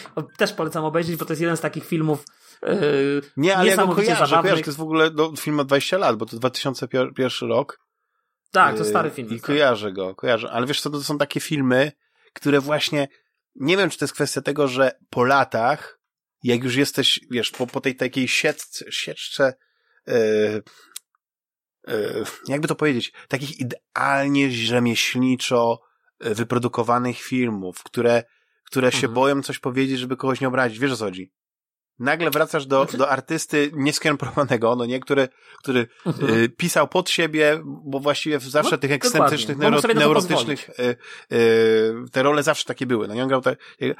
Ale te historie były po prostu moim zdaniem rewelacyjne, one się nie zestarzały i teraz ja muszę sobie wrócić do tego, już mam teraz dwa filmy, które chyba jutro sobie obejrzę w takim razie. Zdecydowanie Tajemnicę Morderstwa na Manhattanie musisz obejrzeć. Nie, ale Tajemnicę Morderstwa też pamiętam, wiesz, bo ja kiedyś oglądałem, wiesz, no bo to nie jest tak, że on robi tyle tych filmów, że nie jesteś w stanie, a kiedyś no jednak Woody Allen to było takie nazwisko i wszystko się oglądało, jak coś wychodziło, nie? Ja oczywiście też jest tak, że chyba po tych wiki Christina Barcelona i o właśnie tak jak mówisz Midnight in Paris, nie, to wszystko widziałem, ale już na przykład później tak już mniej śledziłem, nie? Już znaczy, na Blue Jasmine była... chyba nie pamiętam nawet o czym było. Ja byłem w kinie też na tym Blue Jasmine, ale to już są takie filmy, które są one, wiesz, Wiki Christina Barcelona była super, moim zdaniem. Była świetna. To jest ostatni kapitalny film Allena. Później to już są takie lekkie, łatwe i przyjemne, które tam specjalnie nic nie wnoszą. Zresztą Wiki Christina Barcelona w pewnym sensie też ona jakoś tam za dużo nie wnosi, tak? W sensie, że to nie jest film tego kalibru co Manhattan. Natomiast też wydaje mi się, że to też nie jest jeszcze ten poziom, co ta klątwa nefrytowego skorpiona, czy na przykład, która zresztą przez krytyków wcale nie została jakoś dobrze odebrana, czy Tajemnica Morderstwa na Manhattanie, bo to jest już, mówię, no Alda Allen to jest taki miks, wiesz, że po prostu i Diane Keaton, która jest też bardzo ciekawą aktorką, bo moim zdaniem ona gra beznadziejnie, ale u Allena wspina się na wyżyny. Nagle się okazuje, że ona potrafi grać. No bo on wtedy pisze pod nią i ona wtedy gra siebie. Tak, on się podniósł. Widzisz, on wie, jak to zrobić. Tak. Zresztą w ogóle się wydawało, że w pewnym momencie Woody Allen, jak już tak się gdzieś, znaczy nie, że opuścił Nowy Jork, tylko miałem takie wrażenie, i to może być plotka niepotwierdzona, więc ja mogę rozsiewać w ogóle jakieś banialuki, ale mi się wydawało, że on chodził w jakąś współpracę z różnymi miejscami i on właśnie, ta Barcelona, ten Paryż, ten Rzym, to jakby były finansowane częściowo te filmy przez te kraje. Tak, przez te miasta. Przez te miasta w zasadzie. Tak, czy miasta czy kraje, tak. Na pewno tak było z tymi filmami. Aczkolwiek nie zmienia to faktu, że wiesz, no, nawet ten Rzym czy ten Paryż to są filmy, które one się bronią, wiesz. W kategorii filmów lekkich, łatwych i przyjemnych, one się w dalszym ciągu bronią, bo to nie są złe filmy. Tak. Ale to też nie jest ten Allen, do którego ten legendarny Allen, tak? Do którego jesteśmy jakoś tam przyzwyczajeni, czy powiedzmy, no ci miłośnicy kina. A jeszcze mam taki komentarz, że powiedziałeś, że to oglądanie tej papki, wiesz, to właśnie tym się różnią, wydaje mi się, kinomani i tak samo fani literatury czy fani gier, że właśnie dochodzą do pewnych wniosków trochę wcześniej, no bo wiesz, ja pamiętam, że Klątwę chyba Skorpiona to pisałem recenzję do Załogi G i już wtedy chwaliłem, no ale ja byłem, wiesz, fanatykiem kina takiego, zwłaszcza autorskiego i to zawsze to kino mnie jakoś tam mocno pasjonowało, więc wiesz, ja zazwyczaj gardziłem właśnie Michaelem Bayem czy tego rodzaju filmami, nigdy tego nie poważałem. Tak. I jak ludzie mi mówili, że ale wiesz, szukam rozrywki w kinie, no to ja dochodziłem do wniosku, że no ale dla mnie rozrywką jest ten Allen, no to jest zajebista rozrywka dla mnie. Ja przy tym filmie tak, no, jest intelektualna, się bawię, śmiejesz się, wiesz, widzisz te wiesz, tylko wiesz, tak tylko jak dobrą książkę czytasz, tak? Wiesz, książka, właśnie to jest to, co stało się z literaturą, no, i też nie tylko z literaturą, ale też z filmami, z serialami, że zamieniono dobre pióro, dobry język, wiesz, dobrą warstwę stylistyczną, wiesz o co chodzi, takie wiesz, takie coś, co po prostu oglądanie powinno jakby cię wciągnąć i chłonić cię wszystkimi zmysłami, tak? A nie powinno być tak, że po prostu wszystko tylko plot twisty, wiesz, zaskoczenia i tak dalej, co tam się stało. I kiedyś gdzieś to przeczytałem, nie pamiętam to, że po prostu te plot twisty zastąpiły dobre pióro, bo ja pamiętam, że jeszcze 20 lat temu nie było czegoś takiego jak spoilerfobia. Nie było czegoś takiego, że ktoś się bał, że ktoś komuś coś zdradzi. No wiadomo, że nie zdradzało się, bo nawet te klasyczne kryminały filmowe, nie wiem, już nie pamiętam dokładnie, co to był za film, ale na końcu filmu, ale to były gdzieś lata 30, 40, coś, albo nie wiem, 50, no nie pamiętam, ale to było bardzo dawno temu. Po zakończeniu seansu był komunikat, gdzie, wiesz, przed napisami, czy w ogóle nie wtedy, napisy końcowe może były na początku, nie, ale chodziło o to, że był komunikat, żeby jeśli podoba wam się film, nie mówcie, nie zdradzajcie zakończenia. Chyba to był z Marlon Dietrich taki film. Ja nie pamiętam dokładnie nie wiem, tytułu. Nie kurczę. Ale to był taki kryminał. Nie chcę też zdradzać. Może ktoś trafi na to i obejrzy po raz pierwszy, musiałbym zdradzić. Ale chodziło o to, żeby nie zdradzać zakończenia. Wiesz. Więc już było takie ostrzeżenie, że uważajcie i tak dalej. Nie ten. Ale zawsze było tak, że dobre pióro, wiesz, się broni. Ja na przykład czytając Ojca Chrzestnego Mario Puzo, ja znałem tą fabułę oczywiście z filmów, nie? No filmy, klasyka i tak dalej, każdy znał. Ale książka jest tak, to jest takie fantastyczne pióro i przekład polski jest tak bardzo, tak dobry, że czytasz i chłoniesz, po prostu spijasz te litery. Po prostu to jest taka poezja literatury, no czytasz to z przyjemnością, każde zdanie. A nie, że to jest taki Perner i... Ja na temat literatury dzisiejszej, współczesnej nie mogę się wypowiadać, bo mówiąc zupełnie szczerze, kompletnie tego nie śledzę, nic nie czytam z współczesnych autorów, więc wiesz, więc ciężko mi powiedzieć, czy tak jest, czy ten, jakby nie mam po prostu takiej wiedzy teraz, żeby ten, ale zakładam, że skoro tak mówisz, to pewnie jest w tym ziarnko prawdy i myślę, że gdzieś podskórnie się z tobą zgadzam, no ale że nie mam, wiesz, takich tych, to tak, no ale... No rozumiem, ale ja myślę, że...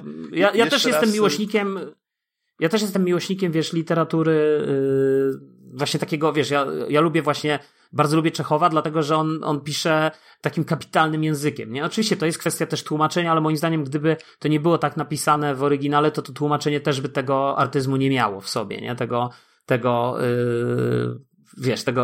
takiego potoczystego, takiej pięknej, potoczystej narracji, takiego czegoś. To mi się zawsze jakoś tam podobało, także. Ja myślę, że zrobiliśmy tutaj niezłą polecajkę. Nawet jeśli ktoś nie ma Disneya, nie ma HBO, to przynajmniej te filmy Woody Allena, o których wspomnieliśmy, powinien sobie gdzieś znaleźć na DVD albo VHS-ie i się podelektować, nie? Albo na iTunesie. No widzisz. Już tak, wiesz, myślałem, że będziemy rozmawiać o planszówkach, bo się okazało, że taki mieliśmy plan, ale jak zwykle te nasze, wiesz, rozmowy są takie... Plany dały w łeb. Transcendentne, nie jak to powiedzieć. Takie, wszystko jest takie bez planu i się cieszę. Wiesz, mówiłeś, że masz rozpiskę, więc jakbyś chciał, teraz możemy się odnieść do rozpiski.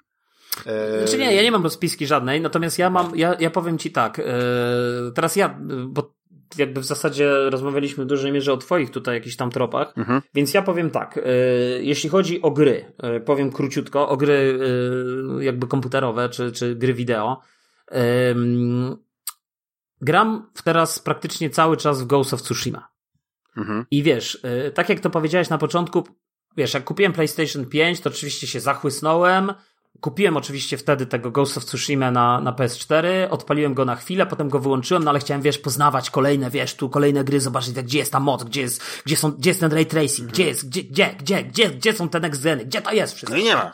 I wiesz, nie no, coś tam było, nie? Ale generalnie wiesz, że tu i tu nowe gry, tu Deathloop, tu coś, tu Demon Soulsy, na chwilę włączyłem, przeszedłem pierwszego bossa, wyłączyłem, też do nich zamierzam wrócić, nie? I tak dalej.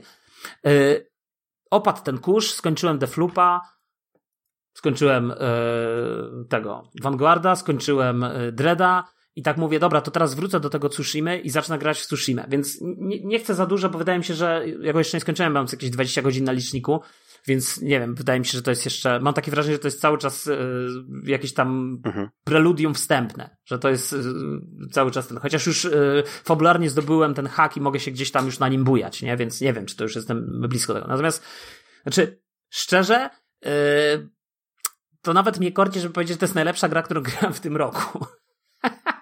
Bo to jest po prostu perła. No.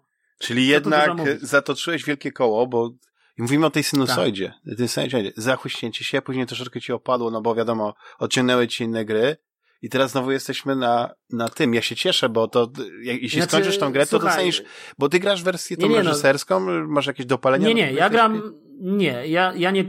Słuchaj, mam wszystkie dopalenia, bo wczytuje mi się błyskawicznie, więc nie mam tylko tego dodatku z tą wyspą, plus tam jakiegoś tego wsparcia dla tych triggerów. Natomiast to wszystko chodzi w 4K, w 60 klatkach, zajebiście wygląda. Oglądałem porównanie też, po prostu nie zapłacę 130 zł za teoretyczne usprawnienia, które gówno dają, przepraszam za wyrażenie. Mhm.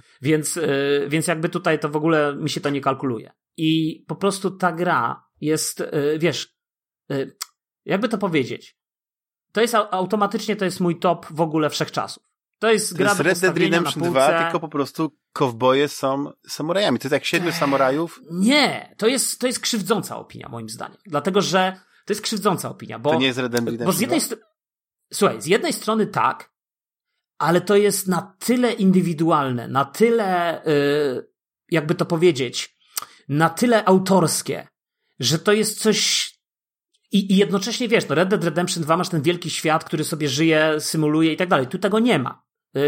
Zdarzyły mi się dwa glitche takie dość idiotyczne. Jeden, jak schodziłem, miałem tam jakąś misję, że tam musiałem uratować jakąś dziewczynę na statku i potem schodziłem z tego, już ją, że tak powiem, wracałem z nią na łódkę, żeby zejść, zszedłem z tej drabinki i ona tak zeszła, że ja spadłem z tej łodzi i nagle gra mnie zaczęła w ogóle ciągnąć gdzieś hen daleko od tej łodzi. Pojawił mi się komunikat, musisz wrócić do strefy opowieści, żeby, bo inaczej misja zostanie przerwana, nie? A ja mówię, jak mam wrócić, cholera, jak już jestem gdzieś, nie wiadomo gdzie, na środku oceanu, nie? I musiałem to powtórzyć. I drugi glitch miałem taki śmieszny, że śledziłem jakiegoś gościa, no i już tam śledzę go przez całą tam wioskę, on tam sobie idzie i wiesz, i ja w którymś momencie wchodzę za nim do takiego korytarzyku, on wchodzi na takie podwórko i ja sobie myślę, to ja sobie tu pójdę z boku teraz, nie? No i wszedłem tam trochę z boku, a on już zdążył pójść dalej i doszedł do punktu, w którym gra odpala jakąś tam animację i w tym momencie stary gra mnie po prostu takim, wiesz, jak na łyżwach na siłę przeciągnęła do tego punktu, w którym powinienem stać, żeby odpalić tą animację. Aha. Także takie śmieszne rzeczy. Burzy imersję, ale poza tym jest coś takiego. Nie, ale to są, wiesz, słuchaj, w tej grze. Nie, jest niesamowity klimat. Mhm. Jest niesamowity klimat. Nie wiem, co mi się tu bardziej podoba, tak? Bo i są takie rzeczy nowe, ale które budują ten klimat. Wiesz, no ja lubię fabułę. Ja muszę mieć opowieść. Wiesz, taką mięsistą, konkretną, fajną, wciągającą, wielowątkową, rozbudowaną i taką grę, wiesz, która jest po prostu przepiękna graficznie, absolutnie. To jest w ogóle... na początku zacząłem w ogóle grać w wersję czarno-białą, wiesz, która jest moim zdaniem niefortunnie nazwana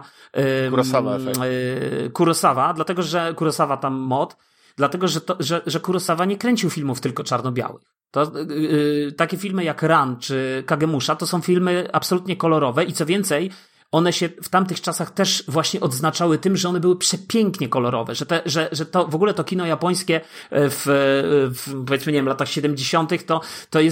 To były filmy, które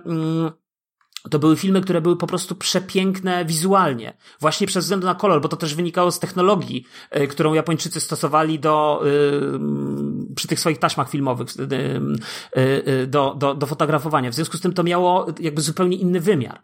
Więc dla mnie, nawet jak gram w wersję kolorową, to jest Kurosawa. To jest właśnie, to jest Ran. Wiesz, to jest właśnie Kagemusha. To jest po prostu to.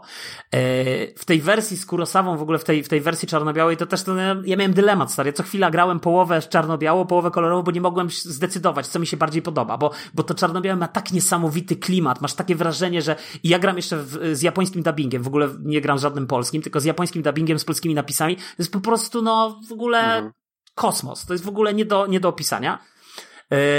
I słuchaj, tylko właśnie tak jak mówię, ten świat nie ma to nie jest taki świat symulacyjny jak w Red Dead Redemption, tak, że tam są takie filmiki, jak ktoś śledzi, że jakiś robotnik tam tu pracuje na jakiejś budowie, tu zje kanapkę, potem gdzieś pójdzie na drugi coś miasta, tu coś zaniesie i tak dalej, jakby tu tego nie ma. Co więcej, tu jest tak, że jak dojechałem do jednego miasta, zanim fabularnie to miasto się pojawiło na drodze mojego bohatera, to po prostu ono było puste i zabite dechami. Mimo, że mi się pojawił napis, strefa kontrolowana przez Mongołów. Nie ma żadnego Mongoła.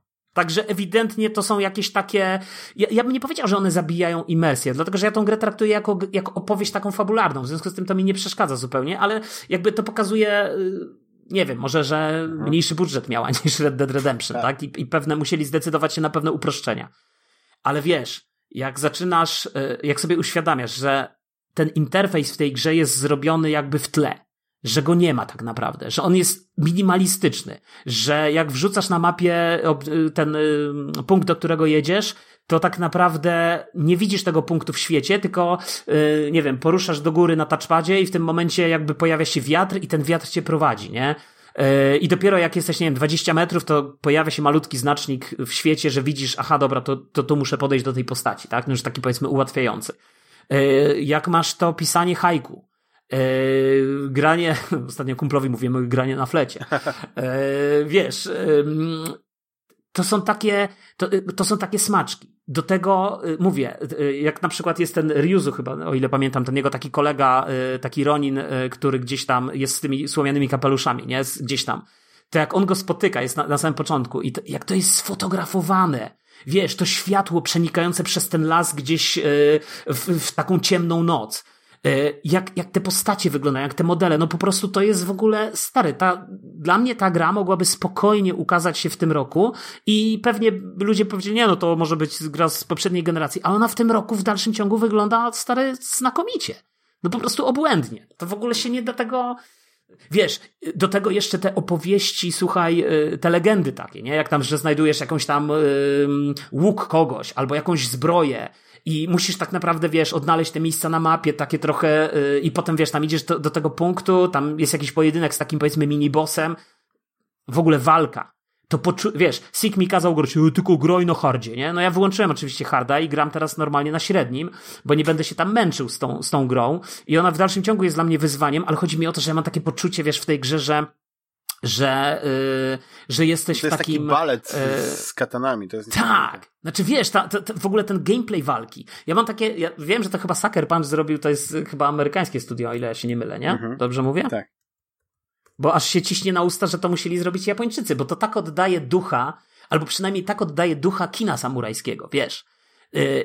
Te dialogi, wiesz, bardzo często to też jest bardzo istotne, nie? Jakbyś porównał 1:1 dialogi w Tsushimie z dialogami z Red Dead Redemption, to Red Dead Redemption ma dużo bardziej dynamiczną narrację. A tu ta narracja jest taka stonowana, spokojna, są dłuższe ujęcia, wolniej się zmieniają, wiesz, te. Ja po prostu to oglądam, moja żona to ogląda ze mną, bo jak ja czasem gram i ona patrzy, to po prostu, wiesz, no, to jest w ogóle stary, no, ja pierdzielę, kosmos, no. I to jest, niestety, ja muszę to powiedzieć, że się znowu zaraz mi będą tam, wiesz, opowiadać, że ten, ale to jest właśnie, to jest ten smaczek tych gier produkowanych, nie mówię, że wszystkich, ale no właśnie takie perełki na PlayStation. No. Niestety takie perełki tylko na PlayStation. Bo to, wiesz, bo to nie jest gra zrobiona z księgowym. Ona ma swoje wady, ona ma swoje bugi, ona ma swoje jakieś tam glicze, które się pojawiają. Ona nie jest dopieszczona idealnie, ale ona jest po prostu tak wyjątkowa, wiesz, tak niezwykła, że to jest po prostu, no, to jest niesamowite wejście w jakąś zupełnie inną opowieść. Także dla tej jednej gry absolutnie warto kupić PlayStation. To jest po prostu... Tak. Nawet jak nie możecie kupić PlayStation 5, na PlayStation 4 ta gra też wygląda świetnie. Ja już na PlayStation 4 ją przeszedłem, ale teraz jak sobie myślę i tak cię posłuchałem, to ja chyba zrobię sobie, bo już widziałem ją w kolorze, że się tak wyrażę, ona jest piękna, to chyba jednak włączę sobie ten tryb, jak to mówisz, nieładny, Kurosawy, ale też włączę sobie japoński dubbing i zobaczę, jak mi tą przygodę będzie się właśnie tak poznawało troszeczkę przez inny pryzmat, wiesz o co chodzi, Nie, ja w ogóle polski dubbing usłyszałem na jakiś tam YouTubie filmiku, nawet nie przyszło mi do głowy, żeby to włączyć. Od razu to w ogóle włączyłem w menu. Na samym początku tam się wybiera na szczęście. Widzisz, ja na przykład lubię polski dubbing. Na przykład jest ta gra Days Gone. Nie wiem, czy odpalałeś z tej kolekcji PlayStation. Nie, jeszcze nie. Ja się nawet wciągnąłem, ale tylko że jakoś później. Tak trochę mnie wymęczyła, bo to jest gra z otwartym światem, gdzie właściwie tak chodzisz z miejsca na miejsce, masz coś zrobić. I jest ten cały element tej apokalipsy zombie, nie? Więc masz piękne tereny, w ogóle na PlayStation 5 właśnie po tych takich upgrade'ach sprzętowych, nie wiem, patchach jakichś, znaczy nie sprzętowych, tylko graficznych, nie? Wiesz, ta gra chodzi w 60 klatkach, w 4K. Takie mam wrażenie, bo nie liczyłem, może nie jest 4K, ale to wygląda jak 4K. Wszystko, wiesz, nie dość, że płynie, to jeszcze tak ostro, pięknie. Ale poczekaj, mówisz w tym Days Gone, ale na PlayStation 5, tak? Na PlayStation 5, że 4K. Tak. Może, znaczy one chyba są tam te one chyba są wiem, podbite, czy, tak. Ale są podbite, te chyba w tym PS Plus Collection chyba one są podbite, bo tam tak. Na pewno te 60 klatek jest podbite i tak samo jest właśnie z Tsushimą, bo te 60 klatek w Tsushimie i 4K to ono jakby zostało wydane zanim wyszedł ten upgrade płatny do tej wersji, wiesz, tak. Director's Cut, która wyszła, tak, gdzie tam jakaś chyba nowa wyspa jest wprowadzona i jakby masz dodatkowe questy i jakieś tam dodatkowe rzeczy. I być może no, ja takie rzeczy kupię. Gier wiesz, ma do palenia, wiesz, tak, ze względu na tak, PlayStation tak. 4 Pro. Więc one jakby muszą mieć coś tam, co będzie lepiej wyglądało, więc w najgorszym przypadku, jak gra nie ma... Nie, ale Tsushima na PlayStation 4 Pro chyba w tej wersji z 4K, taką z wyższą rozdzielczością, z wyższą tą jakością graficzną, chyba nie wchodził na 60 klatek, tylko na 30 klatek. No pewnie nie. A tu jest ewidentnie 60, tak, nie. Tak. Tsushima ma 60. No i Days Gone jest fajny, tam chyba wpakowałem z 20, może nawet więcej godzin, bo nie liczyłem już, no.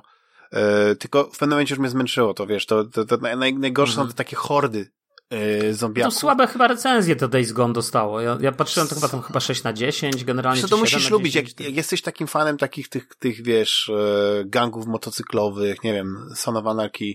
Oczywiście ja nie znam tego serialu, więc ja nie wiem dokładnie co jest, ale na przykład takiego Walking Dead na poważnie, bo masz historię, która się dzieje tak troszeczkę w dwóch przedziałach czasowych, nie? Że masz w przebitkach, nie?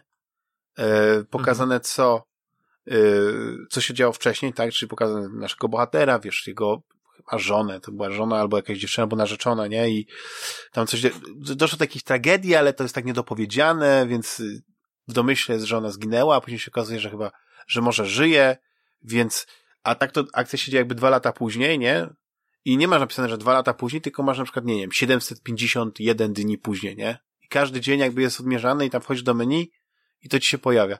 I wiesz, to jest bardzo ładna, fajna taka gra, jeśli chcesz się wyłączyć, wiesz coś, że po prostu robisz te misje bez jakiegoś zastanawiania się, bo są gdzieś te osady, takie obozy, gdzie ludzie odgrodzili się, zbudowali sobie jakieś zasieki, jakieś mury, jakieś płoty, żeby się oddzielić, odgrodzić od tych zombiaków, no ale też są jeszcze jakieś, oprócz tych świrusów, jak oni ich nazywają, jacyś bandyci, którzy tam, wiesz, tylko czyhałem, żeby gdzieś jakiś ktoś, wiesz, jak to się mówi, odłączył się od stada i oni wtedy go dopadają. No, to jest taki typowy zombie post-apo świat, gdzie jednocześnie w tle masz jakąś taką organizację Nero, która jakby, nie wiem, przylatuje jakimiś nowoczesnymi helikopterami, z nowoczesnym sprzętem i coś bada, więc w ogóle masz takie wrażenie, że jakby te przepiękna kraina, wiesz, te lasy, te góry, te w ogóle to był jakiś taki biom, nie wiem, do którego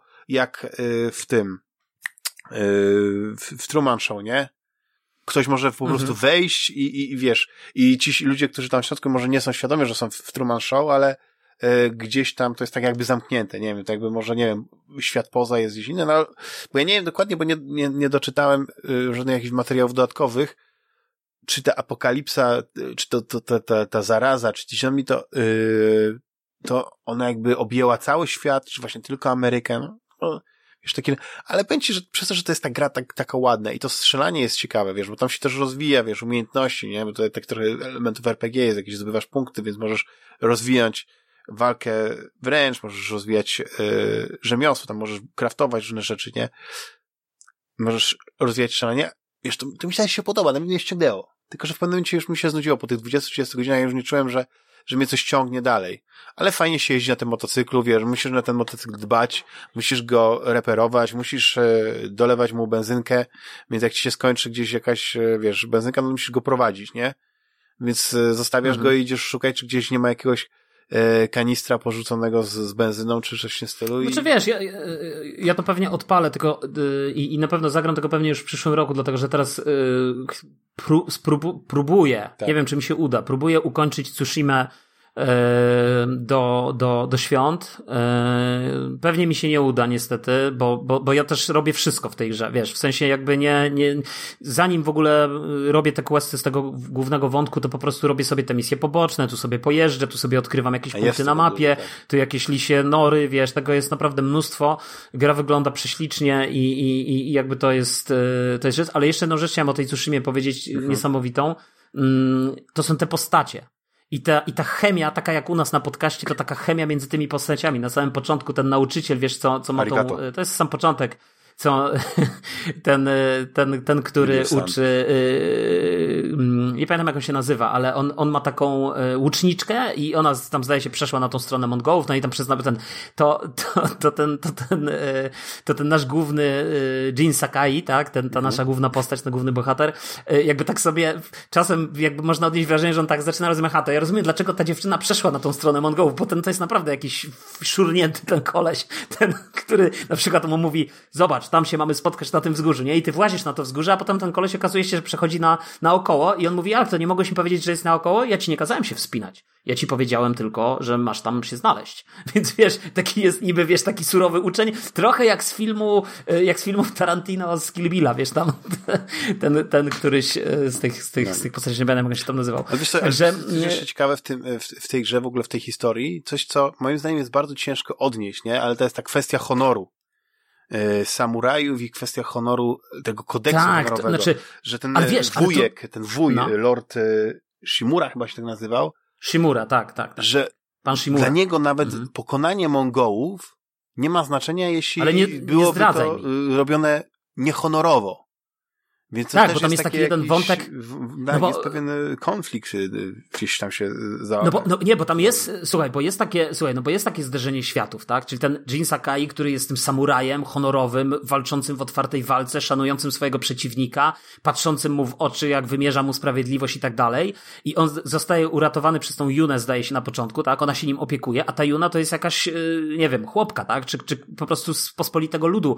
I ona mówi, że muszą się zakraść i komuś dać w plecy. I na samym początku przecież to się pojawiają te takie retrospekcje, jak on mówi, jak to ja mam teraz się skradać i jak skrytobójca działać? To jest niehonorowo, to jest w ogóle nie po samurajsku, nie?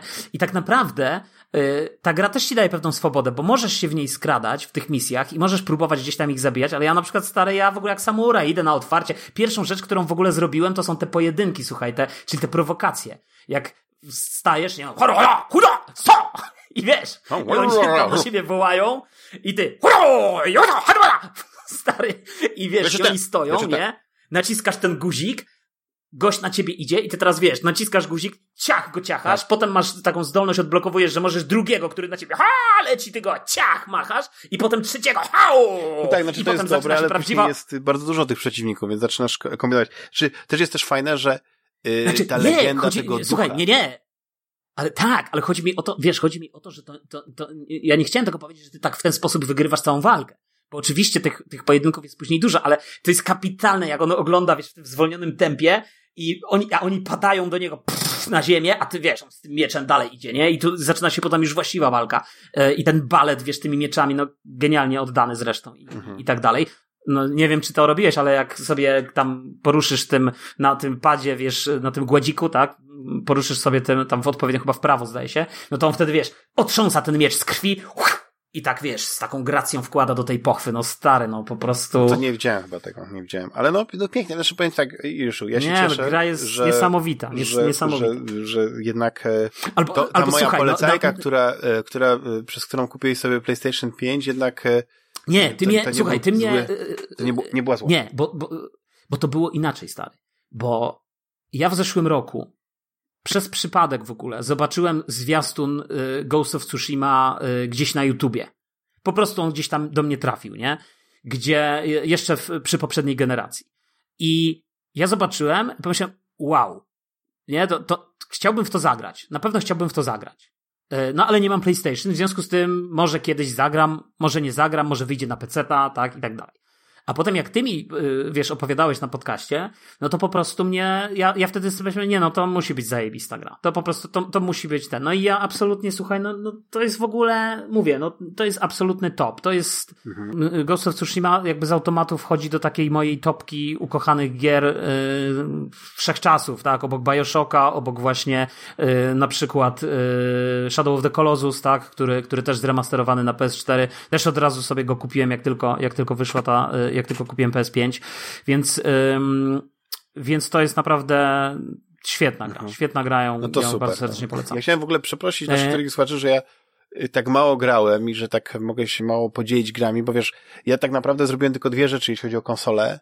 To tak przetestowałem ten ten cloud gaming i na początku chyba za dużo ludzi chciałem przeprosić graczy, że tak mało grałem i dlatego musimy słuchać wynurzeń Julesa na temat Ghost of Tsushima. Nie, tylko o którym rozmawialiśmy chodzi o to, żeby nie zarzucono nam, że jest tak mało nowych gier. Wiesz, w którym...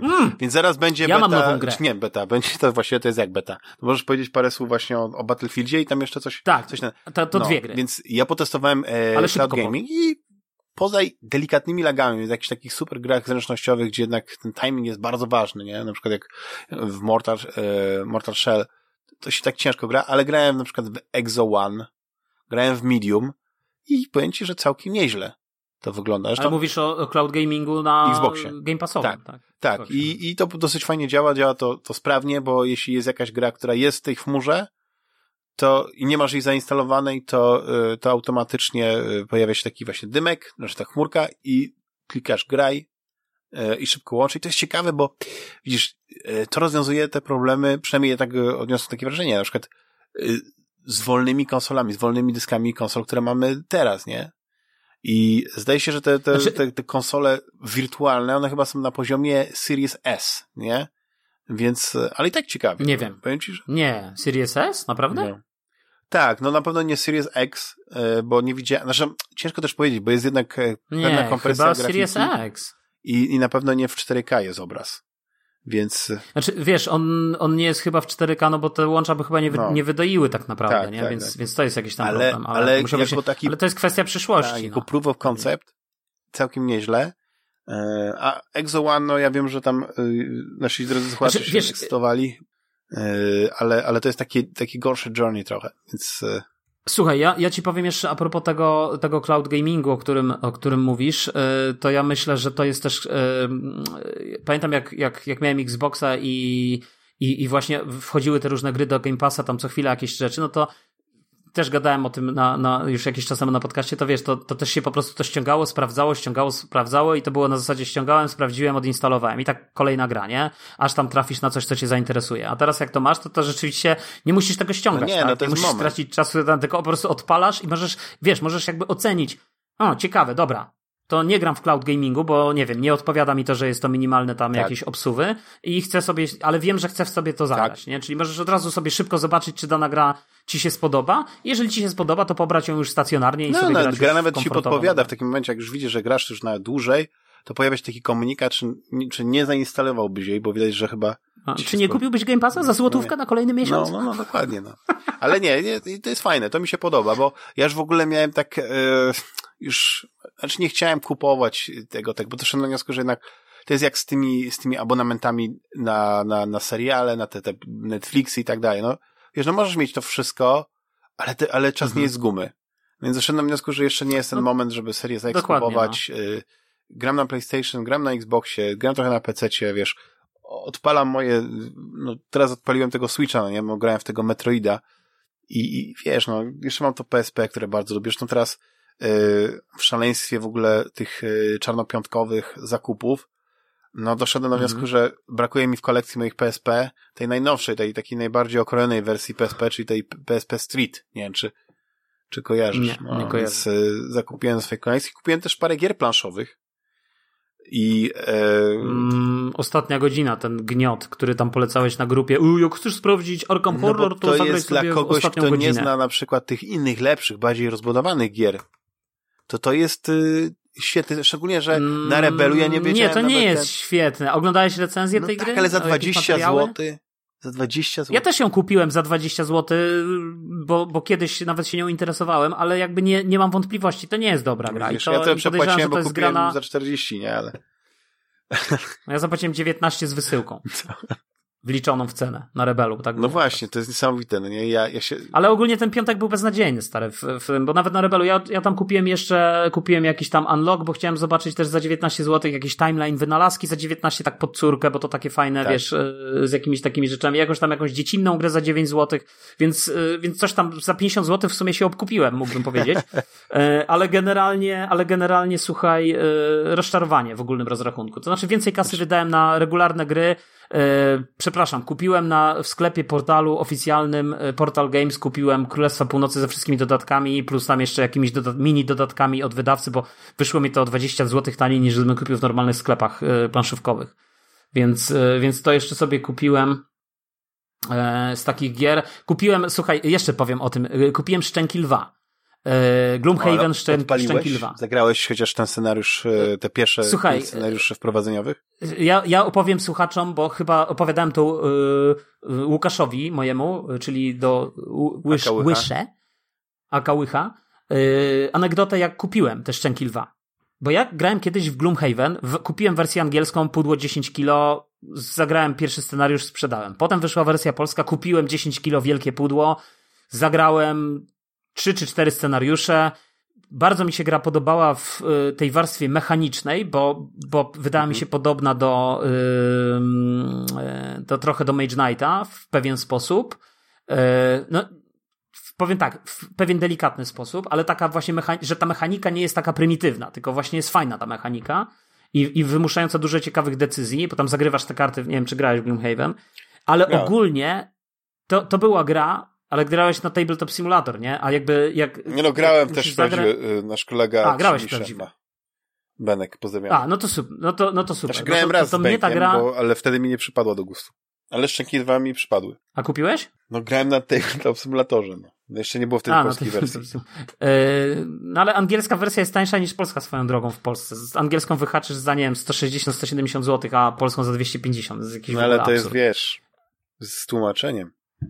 Najlepszego polskiego. Otworzyłem tak, wiem, pozdrawiamy Rysława. Natomiast pozdrawiamy Rysława, natomiast nie pozdrawiamy korektorów, bo tam po prostu jest błąd na błędzie edytorski. Ja otworzyłem instrukcję i od razu na pierwszej stronie znalazłem jakieś tam literówki i błędy, nie? No to jest takie trochę słabe. Też słyszałem, że są jakieś błędy, które są niepoprawione w stosunku do wersji angielskiej, która wyszła dużo wcześniej, chyba rok wcześniej, więc to też dziwne, ale whatever, już nie chcę w to wchodzić. Natomiast wiesz co, zmęczyła mnie ta gra, to Gloomhaven. Dla mnie to jest taki przerost formy nad treścią. Kurde, jak chcę grać w Icewind Dale'a, to sobie zainstaluję Icewind Dale. Jak chcę grać w Baldur's Gate, to sobie zainstaluję Baldur's Gate. A nie będę udawał, że gram w Baldur's Gate, tylko papierową i będę pół dnia rozkładał te wszystkie elementy, nie? Szczęki Lwa do pewnego stopnia jakby ograniczają ten, wiesz, ten element rozkładania, tak? Bo nie musisz już rozkładać mapy, tylko masz instrukcję, księgę scenariuszy i otwierasz tą księgę scenariuszy i już masz jakby mapę, tak? Dokładasz do tego parę modeli przeciwników, kartonowych, których znowu jest też nieporównywalnie mniej w stosunku do oryginalnego Gloomhaven, tego dużego, więc jakby to jest wszystko szybsze, ale szczerze, ja to przepakowałem, zdjąłem folię, przepakowałem do woreczków strunowych, nie rozpakowałem wszystkich elementów i tak zadałem sobie takie pytanie, zajebiście ważne pytanie. Co chcesz? Czy ja w to będę grał? I sprzedałeś. Czy ja naprawdę mam czas, żeby w takie badziewie grać? I stwierdziłem, nie będę w to grał. I po prostu sprzedałem po kosztach. Mhm. Więc to jest tak. Ale szkoda. Kupiłem dużo z lepszych gier, bo kupiłem sobie na przykład te Królestwa Północy, świetna karcianka. Polecam. Kupiłem sobie Kawernę. Nie będę o tych wszystkich grach mówił, może kiedyś powiem. O tym Królestwie Północnym powiem, to jest polska gra, tak? Kojarzysz taką grę Osadnicy Narodziny Imperium Ignacego Trzewiczka? Kojarzę. Czy nie? Ignacego Trzewiczka. A czy kojarzysz jeszcze taką grę 51 Stan? Też Ignacego Trzewiczka. Ja ją kojarzę ze słyszenia, tak. 51 Stan to była taka karcianka, ja miałem tą starą wersję, to była taka karcianka, tylko wiesz, ja nie jestem kolekcjonerem, więc ja po prostu to sprzedaję co jakiś czas, więc to była taka karcianka, w której która się dzieje w takim postapokaliptycznym świecie, w takim trochę falloutowym i wiesz, i tam rozwijasz jakby tą swoją taką, nie chcę powiedzieć kolonię, ale jakąś osadę, przyłączasz różne budynki, taki trochę powiedzmy cywilizacyjna gierka, tylko że taka, no, na taką małą skalę, budujesz tą swoją osadę jakąś. I ta gra miała fatalną mechanikę, strasznie problematyczną, ta gra miała mnóstwo tam jakichś erat i tak dalej i Ignacy Trzewiczek wymyślił, że zrobi taką streamlinowaną wersję tej gry, taką dużo uproszczoną i dużo przystępniejszą, ale jednocześnie dość głęboką, jeśli chodzi o wybory i zrobił Osadnicy Narodziny Imperium z grafiką settlersową, właśnie z grafiką taką wzorowaną na tej grze The Settlers. Absolutny hit, to się tam super jakoś w ogóle sprzedało, gra w ogóle się spodobała na świecie i tak, zresztą on wcześniej Ignacy Trzewiczek oczywiście zrobił Robinsona Crusoe, który przez jakiś czas nawet chyba pierwsze miejsce zajmował na Board Game Geeku i w ogóle był taką, i teraz wychodzi w przyszłym roku jakaś tam jest na Kickstarterze wersja wypasiona tego z figurkami tam w ogóle z Bóg wie z czym. To też polecam, bardzo ciekawa gra. Natomiast on, natomiast czekać, co chciałem powiedzieć. Aha, zrobił tych osadników i teraz jakby zasadnicza mechanika osadników polega na tym, że masz jedną z czterech cywilizacji, którą sobie wybierasz, nie wiem, tam Rzymian, Japończyków, barbarzyńców, ich tam kogoś jeszcze, chyba Egipcjan. Masz karty frakcyjne, taką małą talię kart frakcyjnych i jest ze 120 kart wspólnych. I teraz gra polega na tym, że budujesz budynki z tej swojej talii frakcyjnej i budujesz budynki też z tej talii ogólnej i w ten sposób rozwijasz jakieś tam to swoje imperium, tak, w cudzysłowie. No i Ignacy Trzewiczek wpadł na genialny pomysł, jak już ta gra się przyjęła, to teraz odświeżę 51 stan. I odświeżył 51 stan i jakby, ale poszedł trochę dalej, bo wymyślił, że w tej grze już nie będzie kart frakcyjnych, tylko będą planszetki frakcyjne, a wszystkie karty będą z puli wspólnej.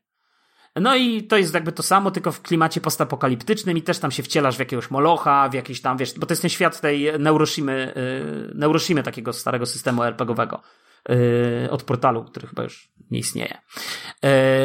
Natomiast Królestwo Północy to jest pójście jeszcze o krok dalej, troszeczkę większa zmiana mechaniki, tylko że gra jest skonstruowana w ten sposób, że nie ma deku wspólnego, nie ma żadnych kart wspólnych, które gracze mogą dobierać, tylko jest, każda frakcja ma jedną swoją talię i ta talia coś tam robi, nie? W sensie, że jest jakiś, na przykład, nie wiem, jedna frakcja ma taką talię, która buduje budynki i na przykład buduje budynki, które są kopiami już istniejących budynków, nie?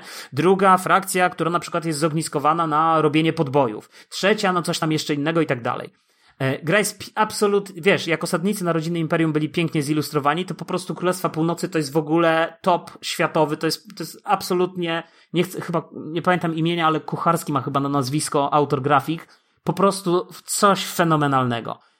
Ja w dużej mierze też dla tych grafik kupiłem, bo on tu sobie, ten autor rysunków sobie po prostu, wiesz, hula i dusza, one są takie z jajem, odzwierciedlają te budynki, nie? Tam jest niby jakiś tam, że spokojna osada, albo jakaś tam bezludna wyspa i tak dalej, ale tam są takie małe smaczki w tych rysunkach, które, wiesz, puszczają do ciebie oko, nie? Że na przykład niby spokojne jeziorko, a tam na dole widać jakąś ośmiornicę, która już tam się czai na tego naszego jakiegoś tam ludzika, który jest narysowany.